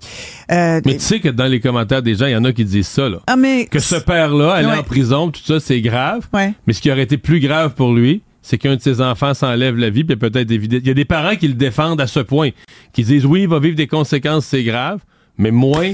Mais je pense que, que- tout le monde, t'as as raison, puis, puis, puis c'est vrai, c'est vrai, le- le- et c'est pour ça qu'il faut s'en occuper de l'intimidation, puis c'est pas parce qu'on sait pas quoi faire, puis c'est pas parce qu'il y a pas d'outils, mais ce sont des outils calinours. C'est alors, tu, tu vois, le gouvernement du Québec a écrit plein de choses là-dessus. Il y, y a même des ateliers, il y a des ressources, il y a des l'équipe école. On dit si tu penses que t'es témoin d'intimidation ou si t'es l'objet d'intimidation, va voir ton professeur, va voir ton psychologue, euh, parle-en à ton directeur, à ton équipe école. Moi, l'équipe école, comme expression, un peu de misère.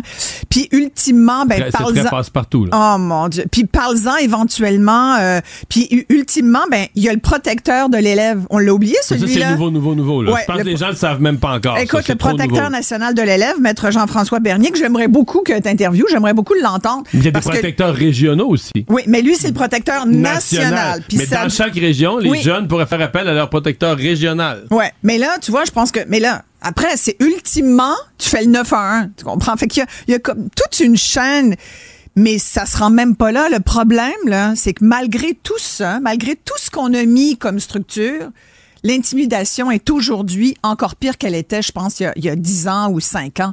Et c'est, et comment on y arrive? Et j'en parle à plein de monde autour de moi, des jeunes aussi, puis on en a entendu des jeunes, là, depuis euh, 48 heures, Mais là, qui témoignent. dans les témoignages, Isabelle? Tous, dans leur, dans le, mettons un témoignage de 2-3 minutes, tous, Ouais. ils vont dire une phrase. L'école fait rien. J'ai fait ci, Ouais. j'ai fait ça. là. Il dit. Et là, Et je, non, mais je je- ouais. rattache ça à ce que tu viens de nous Oui. dire. Dis, Le gouvernement a des politiques, des documents. Ça fait des années qu'on en parle.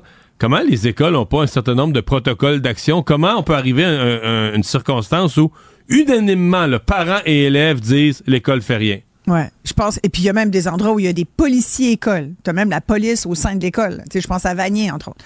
Mais c'est une très bonne question. Puis tu sais, j'y pense parce que j'ai beaucoup réfléchi là-dessus parce que je l'entends beaucoup là, depuis 24 heures. C'est la faute de l'école qui a pas géré.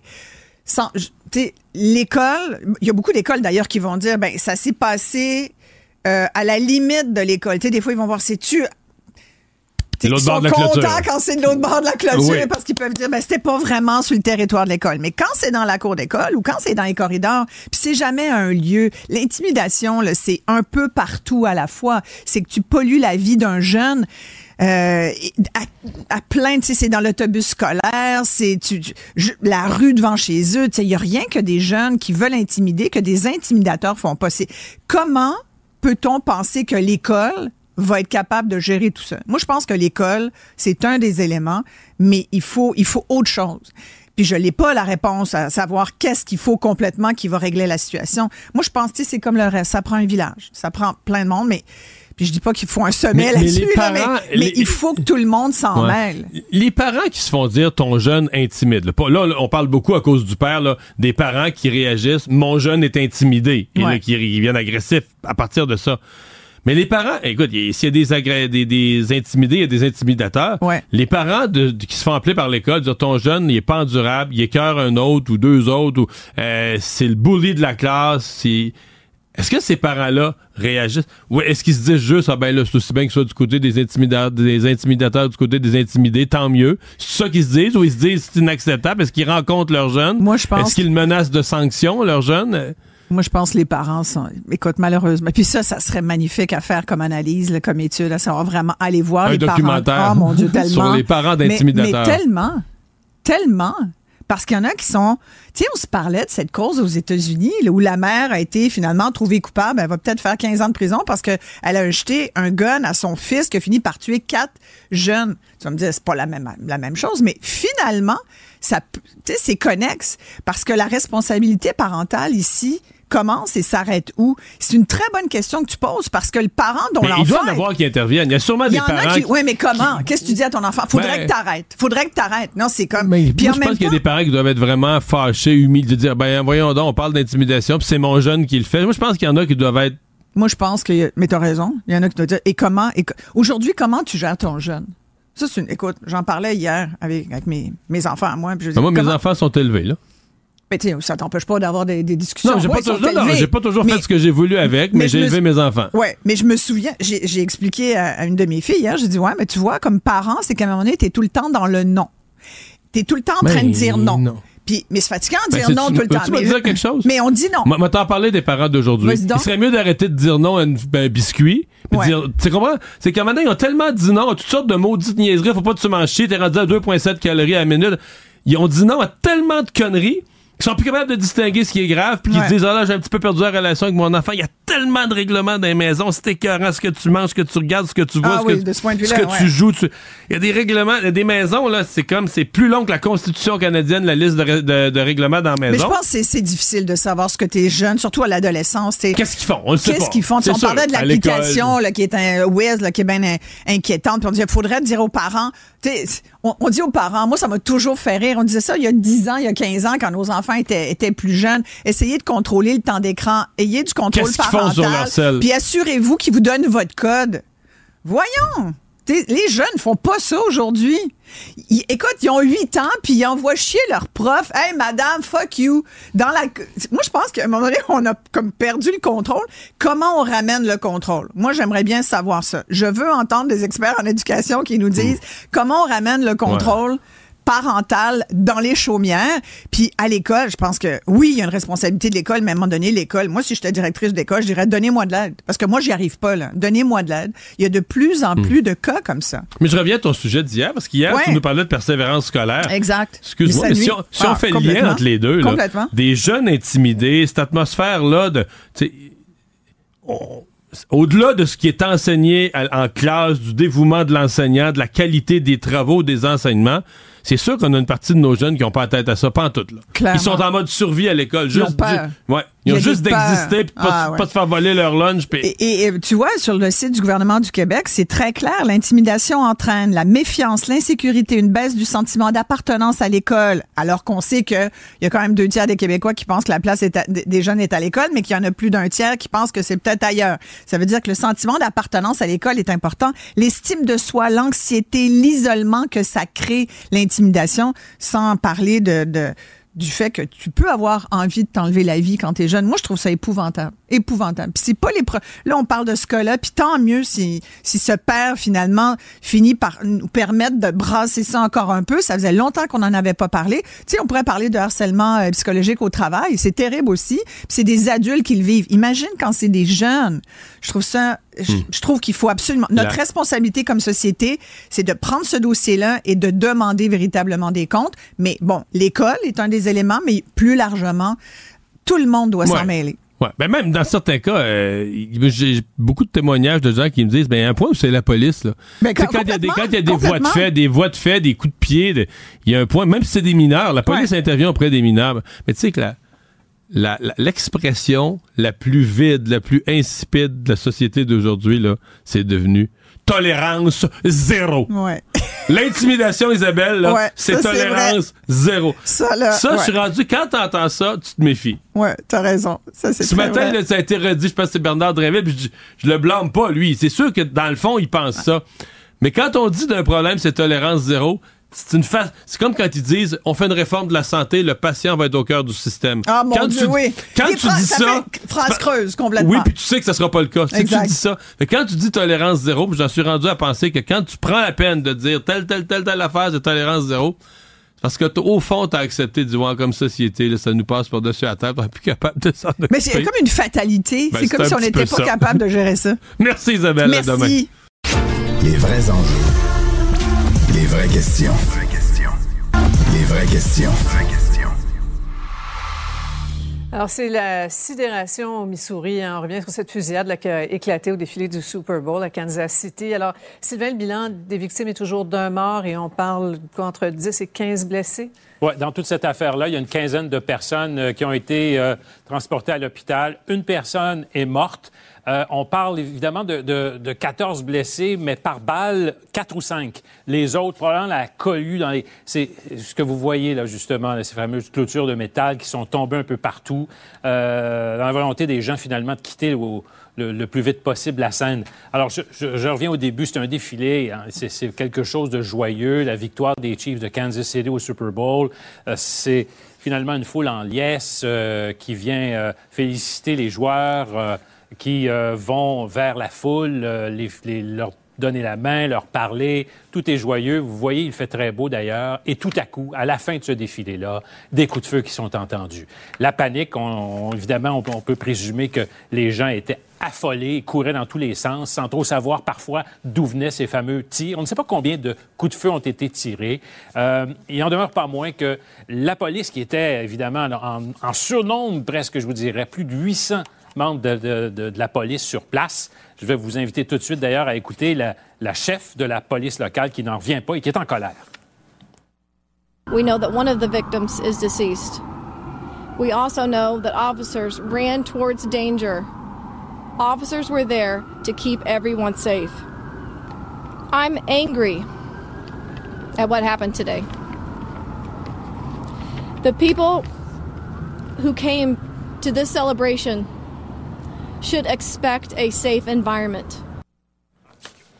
Donc, un mort, 14 blessés, certains encore dans un état grave au moment où on se parle. Deux personnes ont été arrêtées et j'entendais le témoignage d'une personne sur place, une personne très jeune, 16, 17 ans, pas plus, avait une arme et a été fait partie des personnes qui ont été arrêtées, qui sont actuellement interrogées. Voilà, vous nous revenez euh, s'il y a du neuf. Merci oui, beaucoup. Sylvain. Au revoir. Alors, vous avez beaucoup, beaucoup réagi à cette affaire qui a pris des proportions importantes en ce père de famille qui est allé régler le cas d'un intimidateur à l'école de ses fils. Tout un, un débat qui sera au cœur de notre discussion dans cette première partie de la joute des analystes. Paul, Mario, Emmanuel, bonsoir à vous trois. Bonsoir, Sophie. Alors, on a vu une nouvelle vidéo. Euh, là, c'est un cas d'homophobie en plus. On apprend que l'autre frère se fait harceler en lien avec son orientation sexuelle. Et là, vous avez peut-être entendu, Mario, pas sûr, parce que tu étais en ondes, le témoignage de la mère obtenu par euh, Yves Poirier qui nous permet là, de mieux mettre les choses en contexte, Emmanuel. Oui, c'est clair. Euh, c'est pas un père qui est allé se venger, c'est un père euh, qui a réagi dans une situation d'exaspération, Mhm. hein, avoir été euh, provoqué. Je pense que surtout ce qu'on comprend du témoignage de la mère, c'est que même quand les écoles essaient de mettre en place des mesures, on a suspendu euh, l'intimidateur premier, euh, mais l'intimidé revient à l'école le lundi, puis ça recommence. Hein, Mm. On se venge sur Mm. lui parce qu'il a osé dénoncer. Et donc, c'est comme un cycle où euh, on comprend que, j'excuse pas l'école, on n'a pas tous les détails, mais on comprend que les écoles font leur possible, mais qu'il y a comme un, un enchaînement, un manque de ressources qui fait que euh, qu'on n'est pas capable de reprendre le contrôle et d'adéquatement protéger ces élèves-là qui se retrouvent en étant les plus vulnérables. Oui, on se questionne sur euh, le rôle de l'école, de la police, que fait le gouvernement. Aussi, le ministre de l'Éducation, Mario, qui est sorti là-dessus ce matin. Bon, tolérance zéro, un geste évidemment à ne pas répéter. Comment tu trouves la réaction politique? Ben, ils font ce qu'ils peuvent, mais là, c'est, je pense qu'ils sont dépassés par les événements. Moi, je regarde aujourd'hui là, le nombre de commentaires. Ça fait très longtemps là, tu sais, que j'ai pas reçu, moi, là, Ah autant de commentaires, puis engagés où les gens, c'est pas... Tu sais, des fois, en politique, les gens nous envoient des commentaires sur leurs observations, mais c'est un...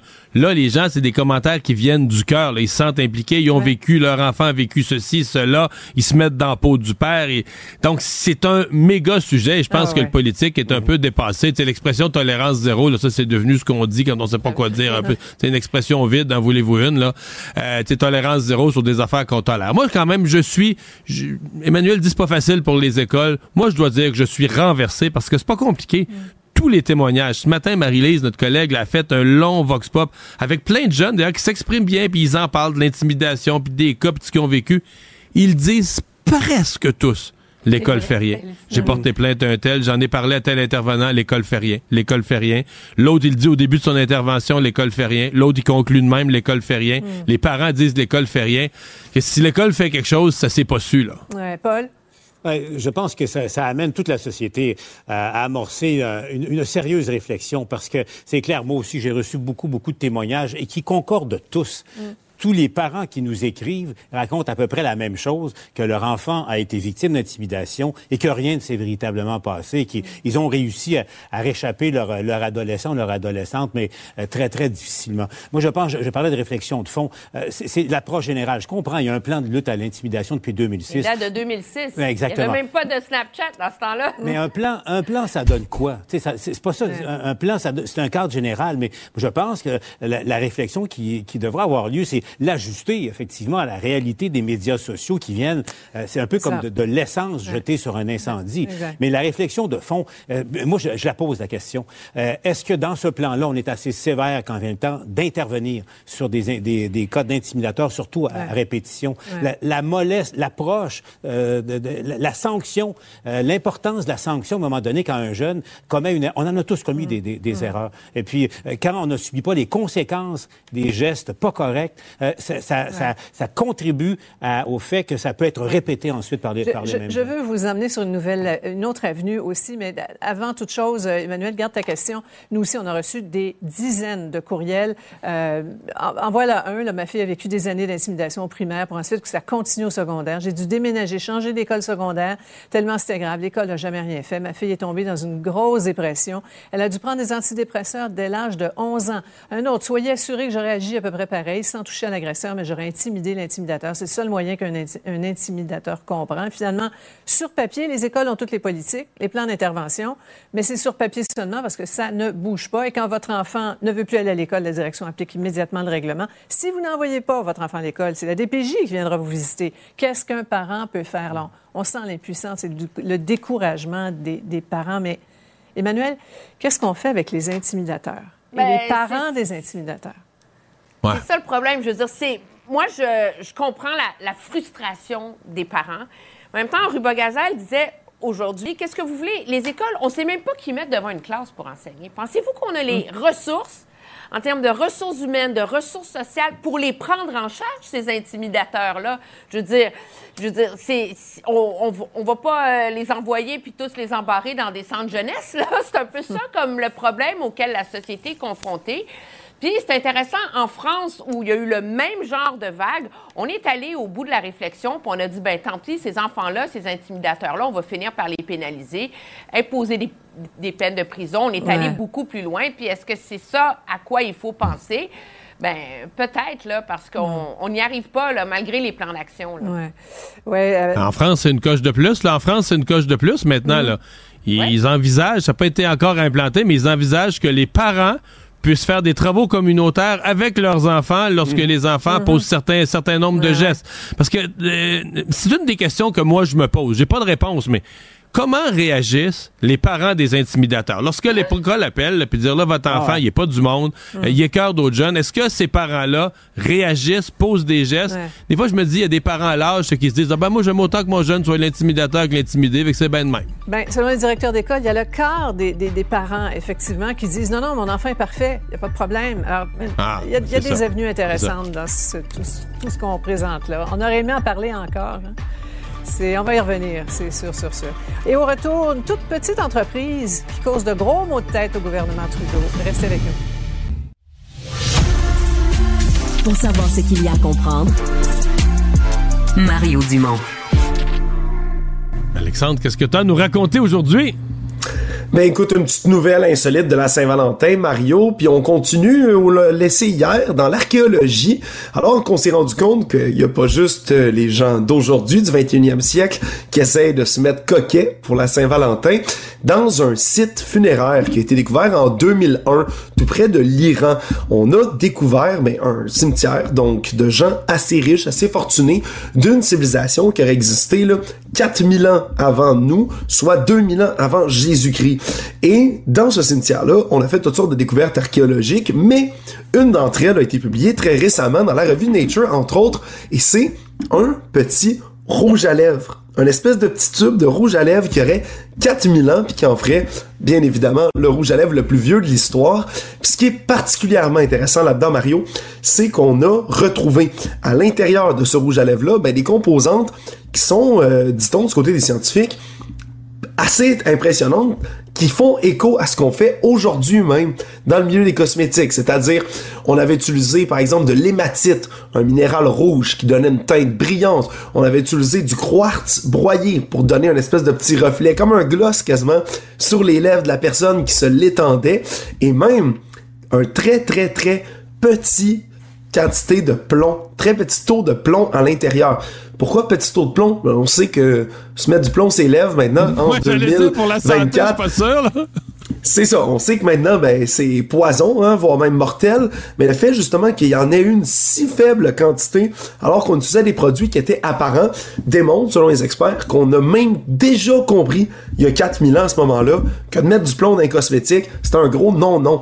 Donc, ça devient, ben, comme ça, le plus vieux tube de rouge à lèvres du monde. Puis c'est pas la première fois qu'on retrouve non plus, ben, des cosmétiques un peu partout, là, dans le monde. On avait déjà trouvé du kohl, entre autres, chez les Égyptiens. Ouais, mais on sait qu'il y en avait chez les, les Égyptiens à l'époque de Cléopâtre. Là. Dans Astérix et Cléopâtre, t'es toujours euh, bien maquillé. C'est une référence Toujours bien historique- maquillé. Référence historique inébranlable. Ben, merci Alexandre.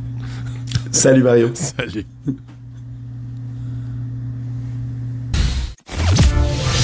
Mario Dumont. Une feuille de route impressionnante. Un curriculum vitae aussi long que le pont de la Confédération. Curriculum vitae aussi long que le pont de la Confédération.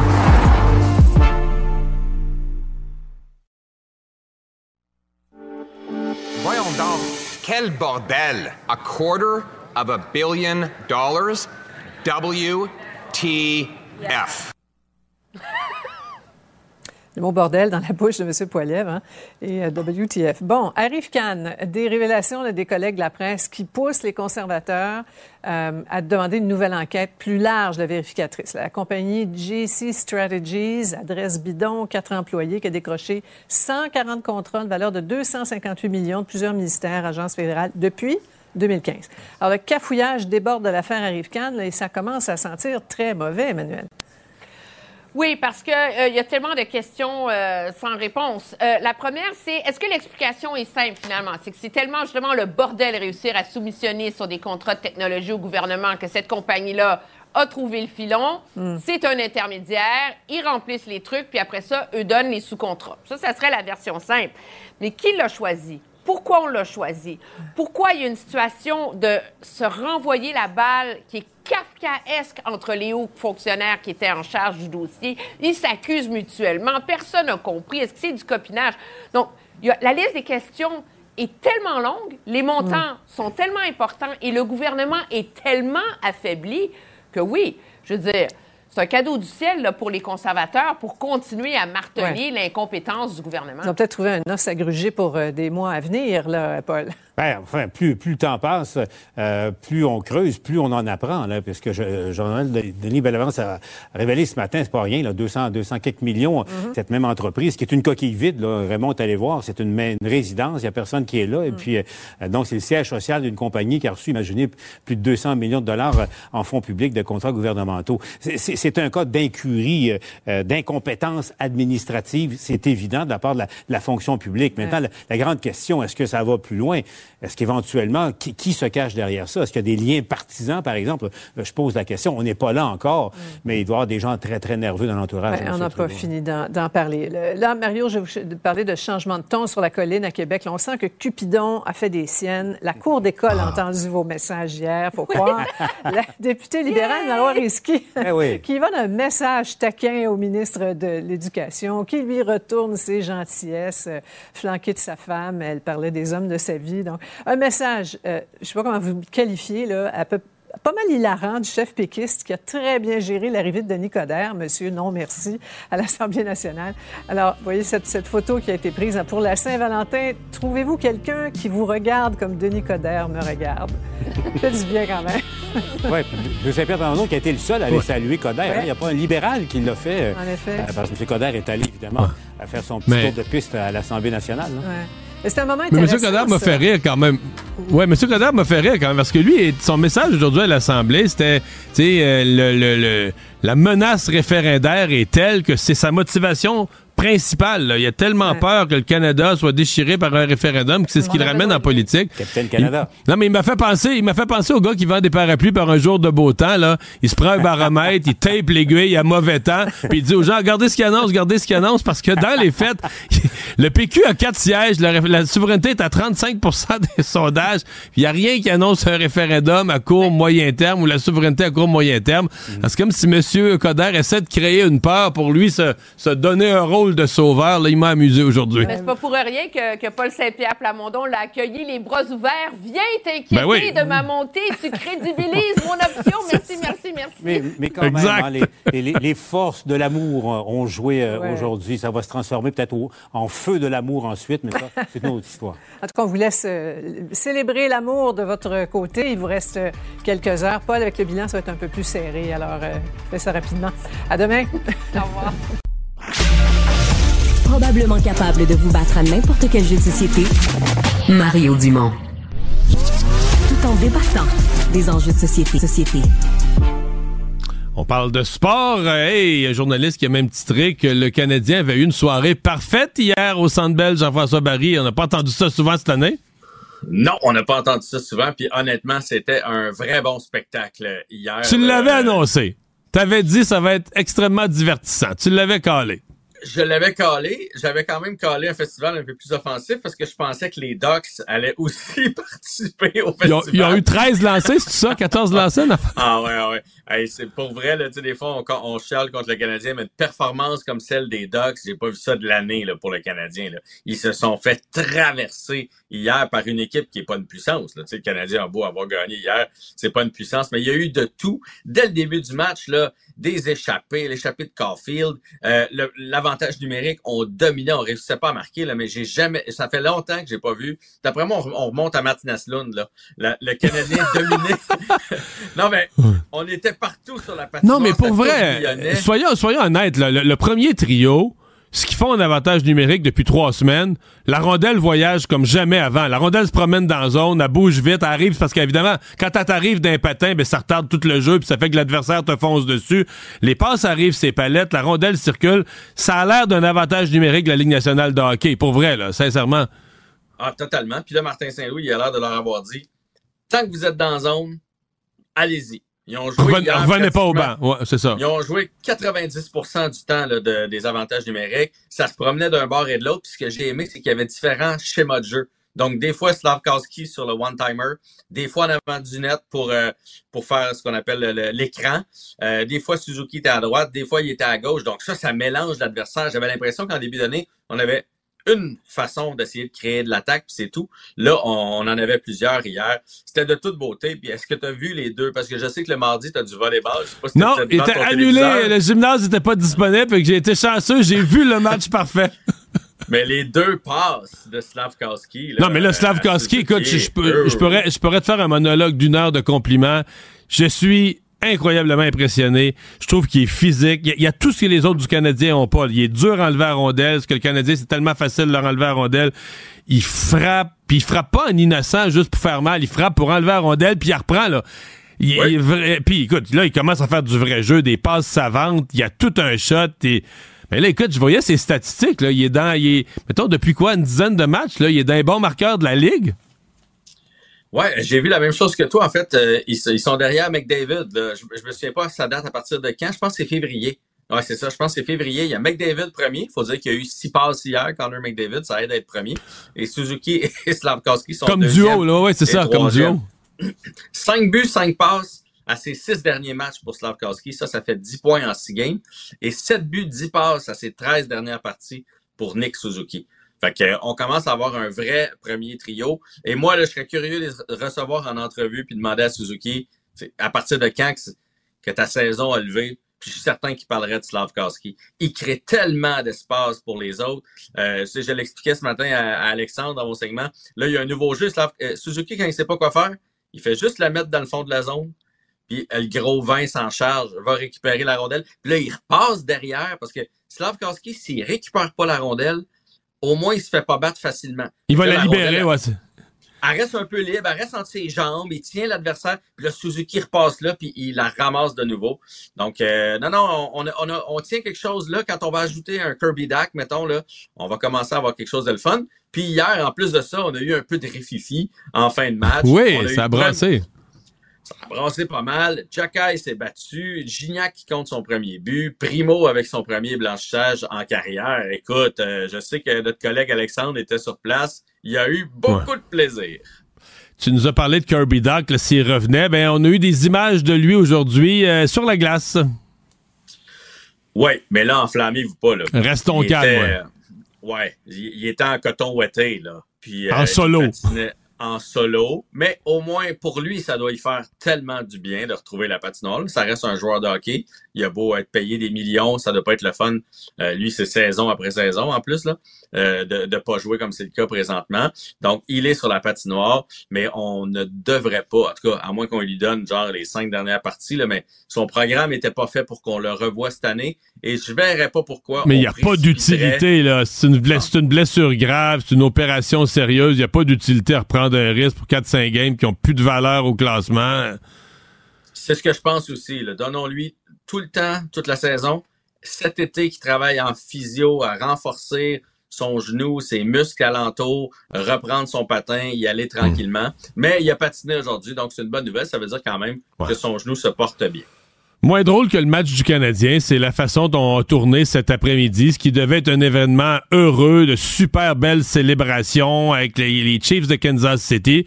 Dans une ville quand même, tu sais, Kansas City, c'est pas Los Angeles ou New York, tu sais, c'est une ville plus petite, une ville de travailleurs, tu sais, où les gens aiment se réjouir, se rassembler autour du sport. Une fusillade. Ouais, ça... honnêtement, j'ai entendu ça, puis je me suis dit, ben oui. Ben oui, dans le fond, en plein défilé, tu sais, euh, quelqu'un qui veut faire du mal, là, euh, il y a plein de gens rassemblés, il y a les joueurs, et tu sais, euh, toute l'équipe qui est sur euh, euh, un, un transport euh, sur lequel il n'y a pas de, pas de toit, donc c'est faciles à viser. Il, il semble pas avoir été visé, par exemple. On a l'impression que ça a tiré dans la foule, tout simplement, là. Ben oui, c'est dans la foule. Reste que, tu sais, je veux dire, c'est- comme Ah oui. l'évidence que ça allait finir par arriver aux États-Unis. Ce serait à la sortie d'un métro. Euh, là, pour l'instant, il y a une personne décédée, confirmée. On parle de 14 euh, blessés, dont 4 à 5 euh, dont on blessés graves, là, dont on connaît pas là, la, la suite des choses. Euh, et j'ai vu des images tantôt euh, de, de partisans des, euh, des euh, Chiefs euh, qui ont euh, qui ont arrêté un des malfaiteurs. là. La police est là, il y en a un qui réussit à se... Vous allez voir ces images-là circuler partout. là. Euh, il y a un des malfa- malfaiteurs qui part à la course et il y a des, des courageux qui décident de le plaquer en, termes de football. Mais c'est vraiment triste. Les fusillades, c'est triste. C'est triste que ça arrive dans un moment euh, de- d'euphorie comme ça et de, de réjouissance. Puis ça va créer, je trouve, euh, des... des pour les, les prochaines Ben oui. célébrations... là, De tous les sports d'ailleurs, baseball, là, hockey, les parades euh, vont toujours avoir une sécurité, un questionnement. Les joueurs vont probablement finir à cause de ça dans des bulles de verre anti. C'est tout ça là. Non, Tu sais, je souvent, on les, met sur, on les met sur la scène, puis là, ils vont prendre le micro, puis là, ils parlent à leurs partisans, puis tout ça. Là, ça sera pas tenté. Là. T'entends des exposés comme ça. Euh, Est-ce qu'on va finir par faire ça à l'intérieur pour pouvoir contrôler la sécurité? En tout cas, très triste ce qui s'est passé aujourd'hui du côté de Kansas City, en espérant qu'on n'ait pas un bilan Ouais. plus lourd à annoncer plus tard. Merci Jean-François. À demain.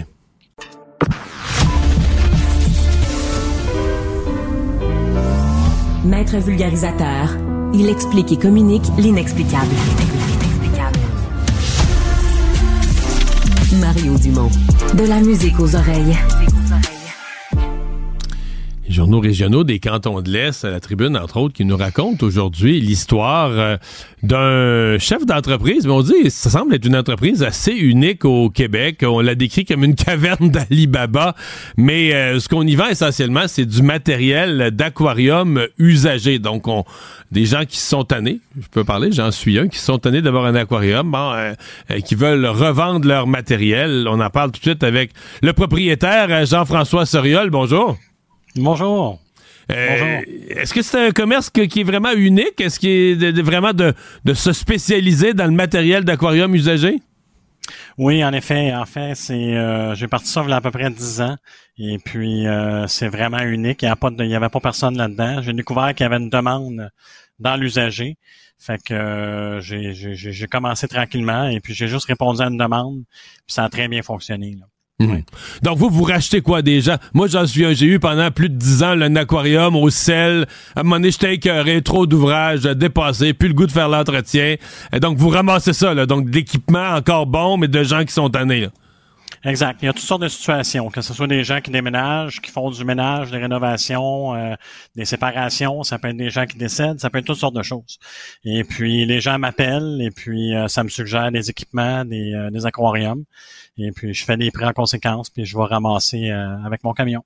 Vous, vous allez ramasser, puis après ça, ben donc les gens qui veulent se partir, puis payer un petit peu moins cher que du neuf, parce que s'équiper, euh, évidemment, on parle pas d'un petit aquarium pour avoir un, petit poisson, un petit combattant chinois, mais quelqu'un qui veut se partir un, gros aquarium, euh, ça coûte des sous, là, les pompes, les systèmes de filtration, l'aquarium lui-même, les poissons, ça peut, ça peut monter une facture.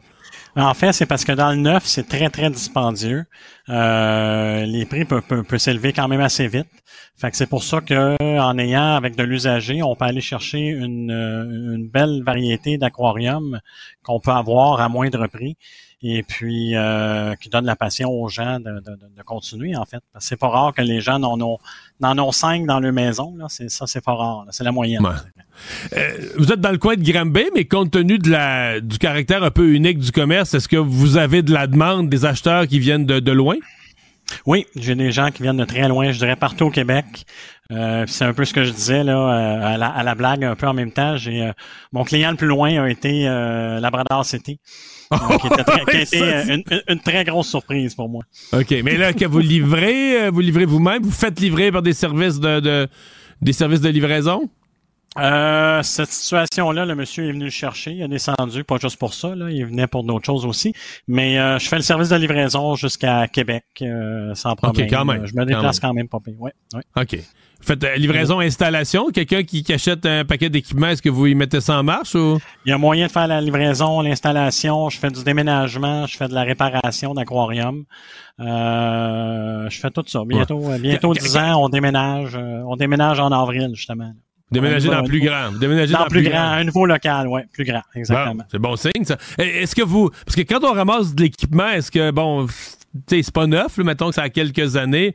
Quoi, les pompes et tout ça, vous nettoyez, reconditionnez, remettez en état?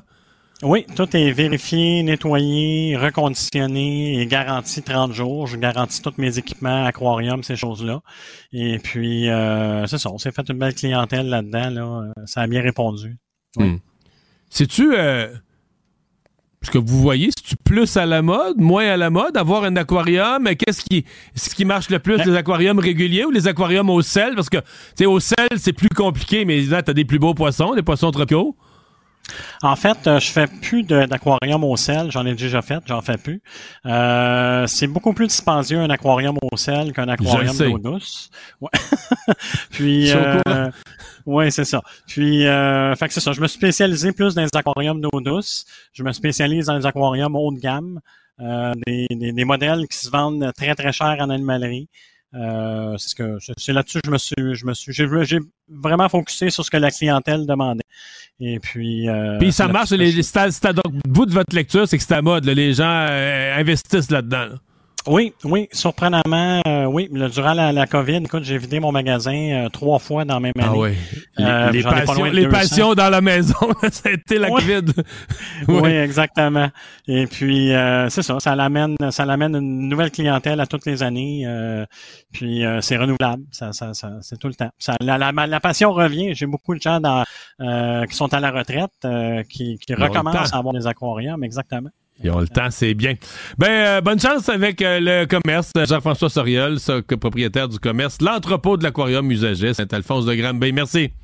C'est très gentil. Merci. Bonne journée. Merci à vous d'avoir été là. Salutations spéciales à nos nouveaux qui viennent voir parce qu'on est débrouillés. On est débrouillés pour quelques semaines. Bye bye, à demain.